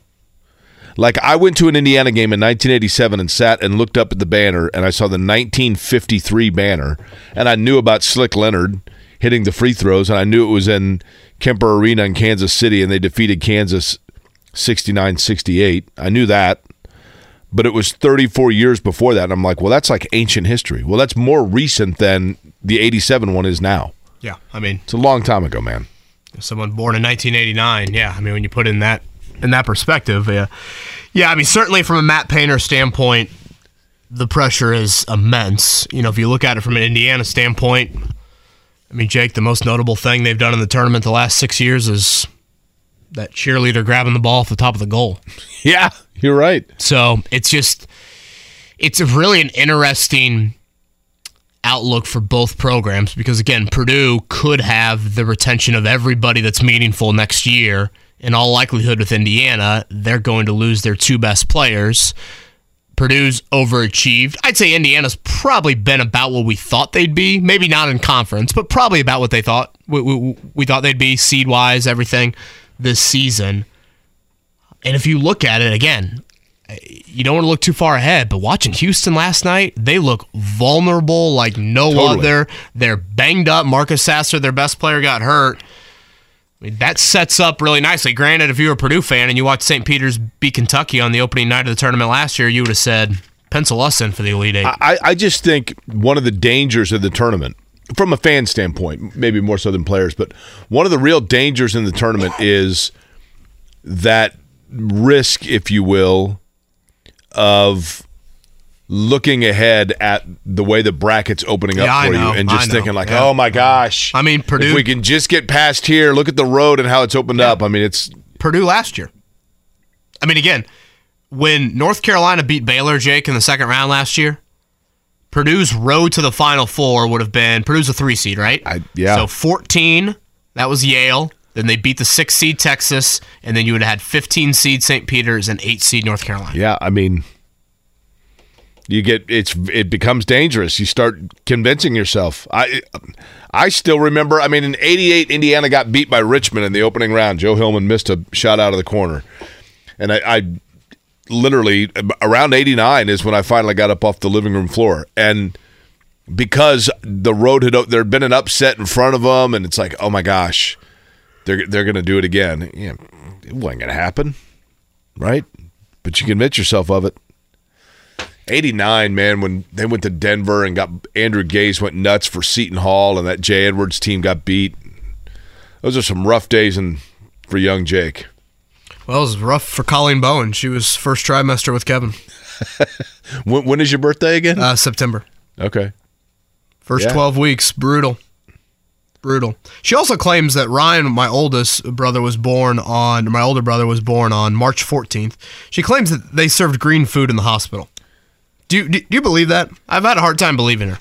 Well, I, have you ever had hospital food? I mean, it's not surprising. Yes, but I mean, green food? Green eggs. Well, I spinach. Like Salads? everything was green. It's it seems hard to believe. I, 1984, do you believe it? Uh, you know what? Uh, FDA wasn't even around back then. Kevin, are you kidding me? They put food coloring and everything. What the hell did we care? Yeah, I mean, eat, eat anything. When I was a kid, when I was a kid for dessert, we'd have mercury. It- it- whatever you want, right? We wonder why the brain is the way it is for you. Do you remember the popcorn back in the '90s that was like colored? It was like green and red and all that stuff. Like it was just like you never knew what color you're gonna get. I think it was like a pop secret spinoff Well, you or something. we used to just do Jiffy Pop. Put that bad boy right there on It's the like a stove movie and theater concoction here. Mark? watch it inflate like the Hoosier no, Dome. what was it called? Pop quiz, pop quiz popcorn. That's what it was. Wait, uh, are you trying to transition to the pop quiz right now? No, but Oh. that's what it was. Pop Q U Q W I Z. That's what it was. Freebie Friday for the pop quiz. a collaborative team effort. This is our first pop quiz of the week, isn't it? No, No, we had one We had a five for fiver on Monday. Yeah, and we had one yesterday. Did we do it yesterday? Yeah. Okay. Uh huh. Uh, That was the guy you you we promised that you had to go four for five, and then you Oh, gave that's the team right. Anyway. That's right. yeah. Oh yeah. Sold us out to dry. Tom was his name. Tom. I think Jake Yeah. called him Bob at one point. That's right. he said that Jake was his yesterday favorite listen person. yesterday was a rough day for me i need you guys to just be a little bit more compassionate and understanding It does seem like you're Yesterday, feeling tough Day. yeah i am i'm feeling better Oh yeah, he's been busting out the Irish leprechaun impression every five minutes. Understandable on that front. Uh, okay, so the pop quiz 317 239 1070 for that. Uh, let's do a morning check down. The Morning Checkdown on 93.5 and 107.5 The Fan. Jake, this is not hyperbole. The Pacers had their win of the year last night. Against Giannis, against Khris Middleton, against Jrue Holiday, no Tyrese Haliburton. They beat the Bucks by 16. They had lost 10 straight to Milwaukee, all by at least nine points. I think I saw it was the first time they had beaten a Giannis led Bucks team since 2018. it is amazing i You mean play 'em when four look at times a year. right Uh, George Hill, you know, nice game for him, coming off the bench, 15 in the homecoming, if you will, against Milwaukee. TJ McConnell was great, 19 points, Oh, it was outstanding. 12 Ne- assists. Nembhard in the second half took it to another level. Um, Nembhard has shown that there are games where you can really rely on him. He had 24. Buddy Hield with 20. Aaron Nesmith with 22. Solid effort last night for the Blue and Gold. And again, not only no Haliburton, but of course still no Bennedict Mathurin, and we'll see about their returns. On the Haliburton front, he's going to be out at least two more games. That's tomorrow night with the Sixers. Monday, I want to say they're in Charlotte or Toronto. I kind of forget where they're at. Coming up on Monday. Uh, here was Rick Carlisle last night after, again, the victory of the season. Not a great first half, um, but really a special second half. And um, our level of aggression, our attitude was much, much better. And just, just, just in terms of understanding how we needed to play to have a chance to hang in and get a win here. Um, first, this is this our franchise's first ever win in this building, which speaks to how difficult it is to win here and has been ever since this place opened. How great a team they are. Um, but this was uh, it was special to have an opportunity to break through with some of our younger players playing key roles in the game, um, and uh, it's a great win. Rick Carlisle always seems to have a sniffle. You ever notice that? Well, the thing I really like about Rick Carlisle is he always answers a question in a very interesting way. He doesn't repeat many words. I don't sense a lot of cliches with him. Fair. He, He's got a great vocabulary. He, He- thinks a lot about what he's going to say. He's got some Mark Boyle in the vocab on that end from Rick Carlisle. Again, Pacers tomorrow night with the Sixers at Gainbridge. Uh, you mentioned, by the way, Bennedict Mathurin, and he might have been actually still sulking because his alma mater, Arizona, one of the upsets yesterday in the NCAA tournament, 15th seeded Princeton, bouncing second seeded Arizona, 59 55. That was one of the big stories, along with Furman, who defeated Virginia 68 67. That's what March Madness is all about. Other winners yesterday, in case you were for some reason under a rock, here you go Northwestern over Boise State, Auburn over Iowa. It was Arkansas over Illinois. Maryland over West Virginia, Missouri over Utah State, Tennessee over Louisiana, San Diego State over Charleston, Penn State, very impressive over Texas A&M, 76-59. Duke over Oral Roberts, UCLA, the biggest blowout so far, 33-point win over UNC Asheville, Texas by 20 over Colgate, Kansas over Howard, Houston over Northern Kentucky, and Alabama, who looked really good over Texas A&M Corpus Christi. Big Ten went three and two yesterday. Um, Maryland was a winner. Penn State was a winner, and Northwestern was a winner. Uh, you had losses yesterday from Iowa, Illinois, and Illinois. A lot of seven, eight, nine, ten matchups. Uh, Jake, you see Brandon Miller was scoreless for Alabama. 0 for 5 from the field. They look good though, man. I mean, they just were. You think any of this is getting to him? That's a good question. I was just thinking, you picked Arizona to win. Was that because of the Bennedict Mathurin effect? it was not. No, I I just I can't really. I, the Alabama stuff is a little bit too shady for me. I I, I just can't root for him. Fair. So I had them get into the Elite Eight, and then I said, "Screw it! I I- I don't want to cheer for them anymore." I didn't really enjoy picking them as my winner, if I'm being honest. yeah, so I, that's where I went. They do feel a little bit just it's slimy. Grimy. Yep. A little slimy for me. Uh, today, the early slate of games, so no one works past noon on St. Patrick's Day. Uh, USC, Michigan State at twelve fifteen. Kennesaw State. I speak for yourself. I'm working all day. They've got Xavier at twelve forty. Baylor's got the Gauchos of UC Santa Barbara. Ah, the Gauchos. at one thirty. Go ahead, now do it. And VCU I had to taking go get me on my. Randy Bennett and St. Mary's at two. I like VCU. I have VCU the upset. I have a, my two favorite T-shirts are a VCU T-shirt and a St. Mary's T-shirt. You never wear the uh, the, the the Peacocks t-shirt. I did. Does that, Nope. does that still I do fit? You know what? I'll wear it Monday. Does it still fit? Are you implying that, that I've was gained weight? that was kind of a shot, Kev. It, it could be the reverse. Maybe Jake's lost a lot of weight. Doesn't have to mean that you're going to mention the weight. Peacocks. I strut because I because I'm cut. Remember? It w- isn't there a strut logo on or yes, like a it's phrase? the peacock strutting. It is the strutting peacock. I will wear it on Monday, unless St. Mary's or VCU finds themselves in the Sweet 16, in which He case has, I'll. he has to find that shirt. Is it like a big Kev. ram no, I know on the exactly where it VCU shirt? Do you want me to send you a picture of it by 10:30? No. See? No, I won't see because you're not going to send it to me. Other games of note today: Providence, Kentucky. That leads off, and that's a CBS game. I should say it's seven o'clock. Providence's leading scorer is a Kentucky transfer. That's a bit of a juicy storyline. And I'm looking forward to the game lead into Indiana Kent State. I'm looking forward to Miami and Drake. That's going to be a good game. Very intrigued by that game. And you like Creighton NC State, right? Yeah, that's. I think Creighton NC State's intriguing as well because um, I just got a weird feeling about NC State. The watch they'll get beat, but I, I, I've got a feeling they're one of those that could, you know, oh, everybody said they shouldn't be in the tournament, and here they are, and they're in the Sweet 16. So, who's your biggest upset today? Probably VCU for me. Let's see here. Uh, I guess Kent State by seed. You think Kent State will beat Indiana, huh? I've got yeah, Kent. State. But again, this come from the guy that Arizona won it all. Uh, I got Drake in the Sweet 16. So if Yeah. you want to go like a little bit further, Mark, Mhm. that's where I'm. Yeah, I've got Drake in the Sweet 16. I wouldn't be also. surprised if Arizona State beats TCU. Would that be an upset? I have a lot of people reaching out to me being like, "How dare you disparage your alma mater by picking Kent State?" Do they want honesty or homerism? Right.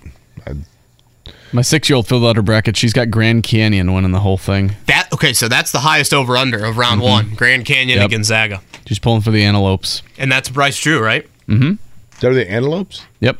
Yeah, she had the Richmond Spiders last year. This year she went Grand Canyon. The Antelopes, really? I think I got. Didn't I get your daughter a Richmond? You did. thing? She loves it. What was she, it? she was holding it and she was cheering. She said, "Go Richmond!" every time they scored a game. They're scored in the game. Is she looking for them in this year's tournament? no, she's like, she's that like was a I- big upset last year. Them over USC over Michigan State. All she too. said after she felt, she's like, "I hope my team wins." I'm like, "Well, that's a good attitude to have. That's You're, right you're doing better than Kevin right now." Well, positivity is not there. Again, burnt toast. I'm at the um, I'm at the stage where Rosie is tall enough to where she can reach the toaster, and she always likes to turn the dial up to five setting, so it burns rather quickly. That was my bracket. She turned it all the way to five. I left the room for five minutes. My English muffin was as black as my phone case. Uh, all right, pop quiz coming up next. Three one seven two three Do nine. you know what goes well with an English muffin? Irish coffee.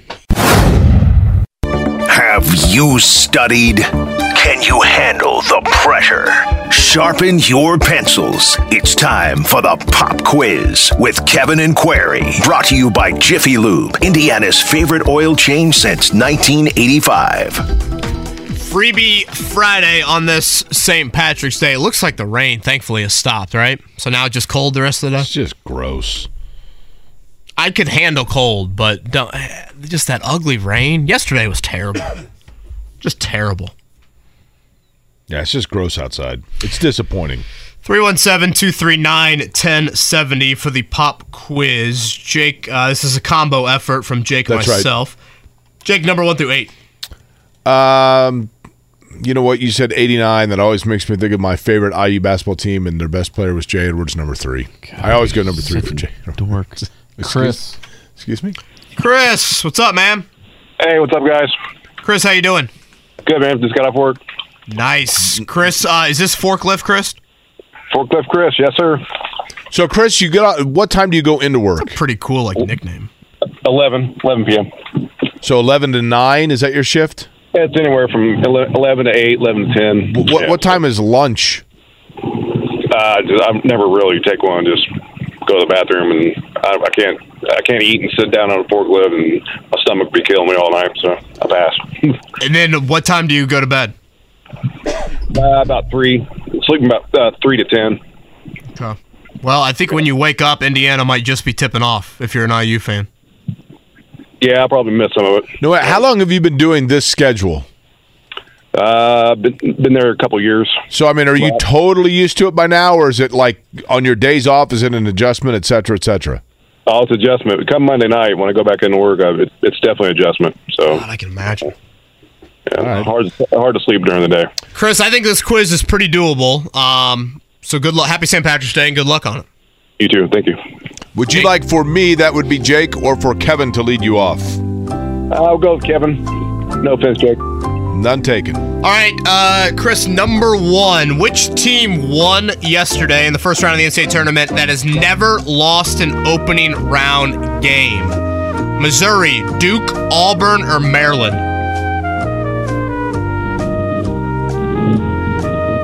I'm gonna go with Kind of an intense coach. Intense coach. Uh, go with Maryland. He's been known to have his shirt off in the Tennessee student section before. Uh, question number two, including Gardner Minshew, can you name the other two quarterbacks currently on the Indianapolis Colts roster? Uh,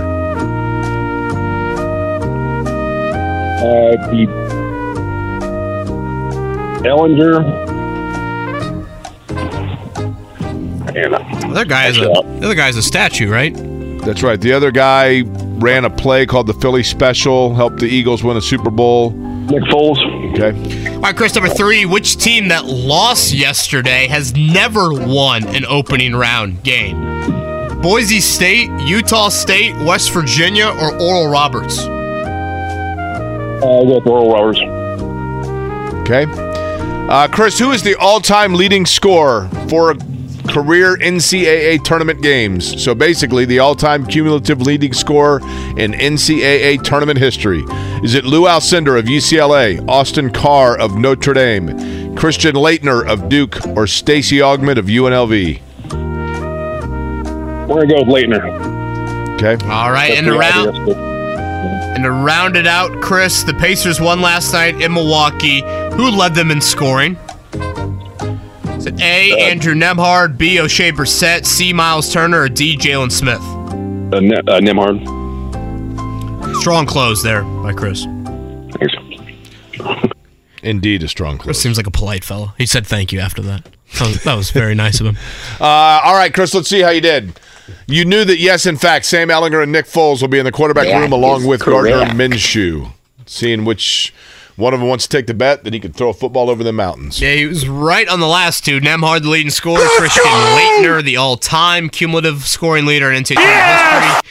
Jake, the two slip-ups, though, were the Auburn Tigers. They have never lost an That's fascinating to opening me. round game, and the team that's never won an opening round game. Oral Roberts made the Sweet 16 a couple years ago. So- Boise State. West Virginia came to a Final Four here. Thanks, Chris. Down the line. You don't get to come back tomorrow. You don't even get a lousy copy of our home game. You're a complete loser. Now, is that for Princeton? Princeton Tiger there? Auburn.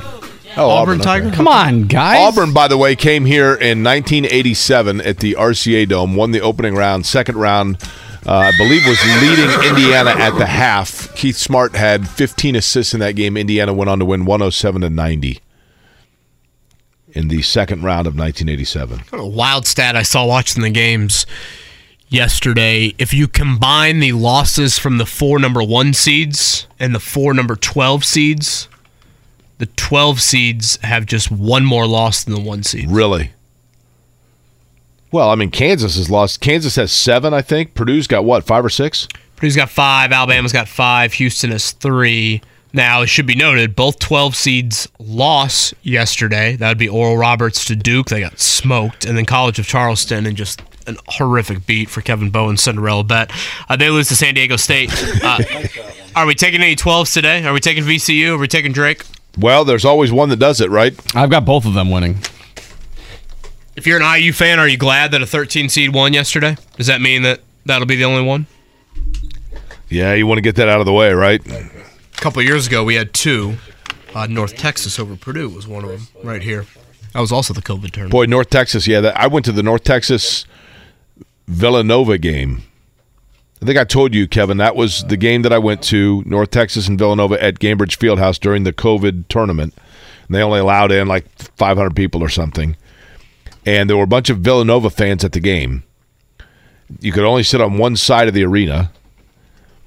And there were a bunch of fans for Villanova behind the Villanova bench and you could hear everything. You could hear Jay Wright coaching his team because it was you know there was nobody in the place. And with about two minutes to go in the game, it's like a twenty point game, and I'm like, what in the world is going on? And uh, all these people started moving.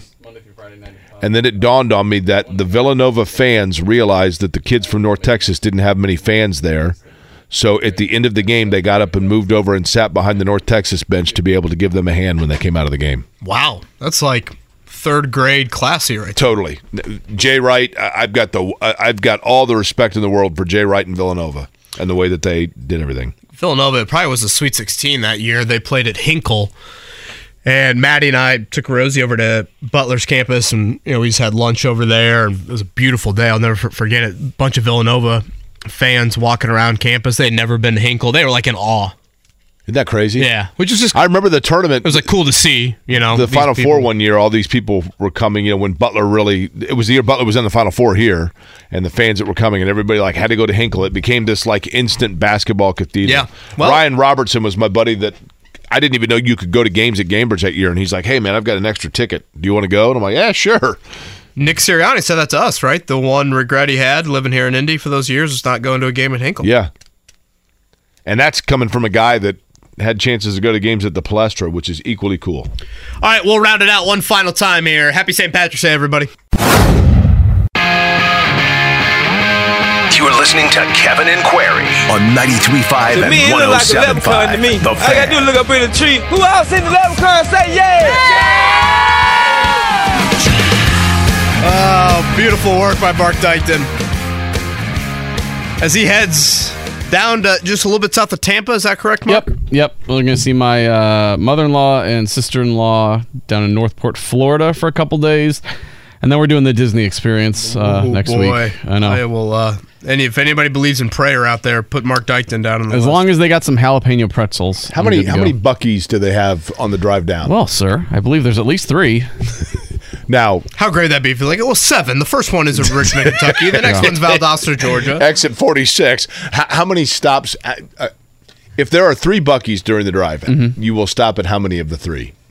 Uh, well, they're e- they're each a good distance from each other, so I mean, you always do bathroom checks and all that. I'd say we're stopping at least two. God, the girls have to love Buc-ee's. Oh, they do. Have Yeah, you the been to one, mascot. Kevin? No. Uh, it, it is like Disney World. Again, the closest is Richmond, Kentucky. Is that correct? Yeah. hmm Yeah. So that'll be that'll be the one probably the first rest stop we make, unless someone needs an unexpected detour. Do you think there's anyone Probably a good bet on that, Mark. from the Indianapolis area or equivalent distance thereof who has ever done a, a day trip just to go to Buc-ee's? Yes. Yeah, I bet it. Yeah, I think we're Especially looking- because of this show. I think we're looking at him. Like, what's the big deal with this place? I think we're looking at him. I think he's the one. It's and the banana pudding. That's Mark what it Dykton. is, I've never had the banana pudding the yet. banana bread pudding. Oh man, yeah. What uh, about the rattlesnake jerky? I haven't had that yet either. I'm gonna have to have you make a list. Are you sure you've been to Buc-ee's? I have. Okay. You get lost in that. Oh, are you kidding? God, that's blasphemy. There's just so many good Even things. You get lost in put the that accusation on Mark that he hasn't I'll walk out right now. been there. Again, 650 tonight. Purdue and Fairleigh Dickinson, 22 and a half point favorites. Indiana, four and a half over Kent State. Jake, any concern you have for Indiana tonight? Yeah, I think there's always concern. I, Kent State's guard play, if they're able to take Indiana, I I think Indiana is going to be able to get what they want out of Trayce Jackson Davis. But if if Kent State's guards are able to kind of dictate the pace and put some pressure on Indiana in the backcourt, it could be a long night for Indiana. The better question would be this: When we reconvene on Monday, will both Indiana and Purdue be alive? That's a, that's a good question. You know, Purdue's second round matchup, Memphis and Florida Atlantic, uh, both of those teams, I think would can provide great challenges for Purdue, and just they're unique. Memphis gets up and down the floor. They score at a high rate. Not a great defensive team. A great guard in Kendrick Davis. Florida Atlantic, we've talked about it. Dusty May's team, 131 games, and they've got like you know, this year in the Big Ten, you didn't have a Kofi Cockburn or a Luka Garza. Obviously, Trey Jackson Davis is a great big guy, but from a pure height standpoint, Zach Edey hasn't seen 7'1", 240. Granted, that guy hasn't seen Zach Edey, so uh, I, I'd be really curious to see how he reacts to that. I, I do think that Edey's footwork can make matchups challenging for somebody who's that big because I'm guessing somebody seven foot hasn't necessarily had to contend with the fleet of foot nature around the rim as Zach Edey. You know what I mean? Again, USC Michigan State will begin things at 12:15 today. I've got a buddy in Vegas right now for the first rounds of the tournament. Would that ever entice you? Yeah, I, I always thought I'm not a Vegas guy, but that, I mean that would be. I thought about that last night actually because just you know all the games going on all the screens, and you got people living and dying, and you could. I always thought it'd be fun to just go and say, you know what, I'm going to literally take. 350 bucks and put down $10 on every first round game and just see where the chips fall on, on what happens on how much you could win. I, you know, do you come out ahead? Would it be too much? Though I, I, yeah, I think it could be not too much. not your bet, but no, no, no. Uh, just sensory overload and everything. Right. I, I think I do think you'd get pretty worn out after a while. Yeah, you'd have to pace yourself if you're like. I mean, if you're drinking and and eating appetizers and stuff the whole time, it'd be some long days. First man. game's nine fifteen local time, right? Yeah, twelve fifteen here. Yeah. So yeah, Michigan State USC will get things underway. Xavier Kennesaw State to follow. the the thing that's always hard is after these first two days, then like on Sunday, you're expecting game after game after game, and you're like, wait, but what happened? Where, where are all the games? You're like, oh, that's right. you There's know, not I- as many of them. I, I mentioned this a couple times just for IU and Purdue fans looking ahead to Sunday, and I guess I'll throw it out there today or uh, again. Jake, these are the eight tip times for Sunday. So Purdue or Indiana, if they win, they would be slotted into one of these eight. Noon, 2.30, 5, 6, 7, 7.30, 8.30, 9.30. So we only get two games until 5 o'clock. That's a far cry from what we get on Thursday and Friday. So if you're Purdue and Indiana fans looking ahead to Sunday, uh, probably mark off a little bit more of your evening than anything. Where were you guys uh, five years ago today? Kevin, did you break any stories five years ago today? Five years ago today. Gosh, I, I NCAA tournament related, Colts related. Colts related. Five years ago today, St. Mm-hmm. Patrick's Day of trade back with the Jets. 18. Is that the anniversary? Yep. Yeah, Sam was- Darnold. Yeah, trade. actually, I, I know exactly where I was. I was at um my wife's friend Eileen Kenny's house. We are getting ready to go out for a drink for St. Patrick's Day. Yeah, yeah, they traded back from three to six, right, with the Jets. Yep. Ended up selecting Quenton Nelson. Again, I'm with Rick Venturi. Trade up to three. Be the one fielding the calls. Can always trade back again. I think a big thing with that is Jake over the next couple of weeks. That is when teams will complete their personality profiles on these quarterbacks. So what you're doing by trading up is you're getting ahead of in case either you fall in love with somebody even more or another team does. Because let's say the Titans go to Anthony Richardson's private workout or they go and visit him in Florida and they fall in love. Well, now they- they're going to want to trade up. But if you're in the position of three, now you field the calls. You are at the first breaking point of the draft. But what if you feel like Richardson and Levis are Boardwalk and Park Place? If they're that even, that would be, I guess, the one area where it would probably not be worth it to move up. Because right now, I feel like that's where they feel they are. Yeah, I just maybe take Will Anderson then. Do you find a team that is defensive hungry? Do they look at Will Anderson and say, "Hey, this is the best edge rusher in the class. This is a guy who's gonna be a ten sack guy for the next decade. Um, I'm gonna come the one trading up for you." Kevin, the one thing that I think hurts him a little bit, and you you mentioned this at the combine. It's a good point. and that is what we do know now is it's not like there's a team that's going to trade up into three to get Jalen Carter, right? Yeah, the Jalen Carter fall is not good for the Colts. Where do you think he at this point? And for those that don't know, Jalen Carter, the um, you know, thought by everybody to be the best talent in this draft out of Georgia, the defensive player who had the issues off field, and then in addition to that, apparently had a disastrous pro day. How far do you think that that he falls? Boy, middle around one. Warren Sapp. Is that too far? No, that's. I mean, that's basically what happened to Warren Sapp, right? Warren Yeah. Sapp fell, and you know Randy Moss as well. Everybody was going to be the, the you know they they showed all their scruples because they had to hold on and you know hold it off. Okay, but look what happened, right? Yeah, I just look at it. I can't see like Levis and Richardson both being even. I think there's got to be separation at some level in these prospects, and a lot, a large part of that separation is again from the head up, and that's where I think Will Levis does check an important box for the Colts. Yeah, I, I'm telling you. I, I think Ballard is conservative anyway. I don't blame him, and I think he's looking at it going, "Hey, you know what? I'll let everybody else mortgage, and I'm just going to sit where I am." I could be totally wrong in that. I mean, the whole not blaming him. I mean, what, what is his patience worked in the first six years? I no argument there.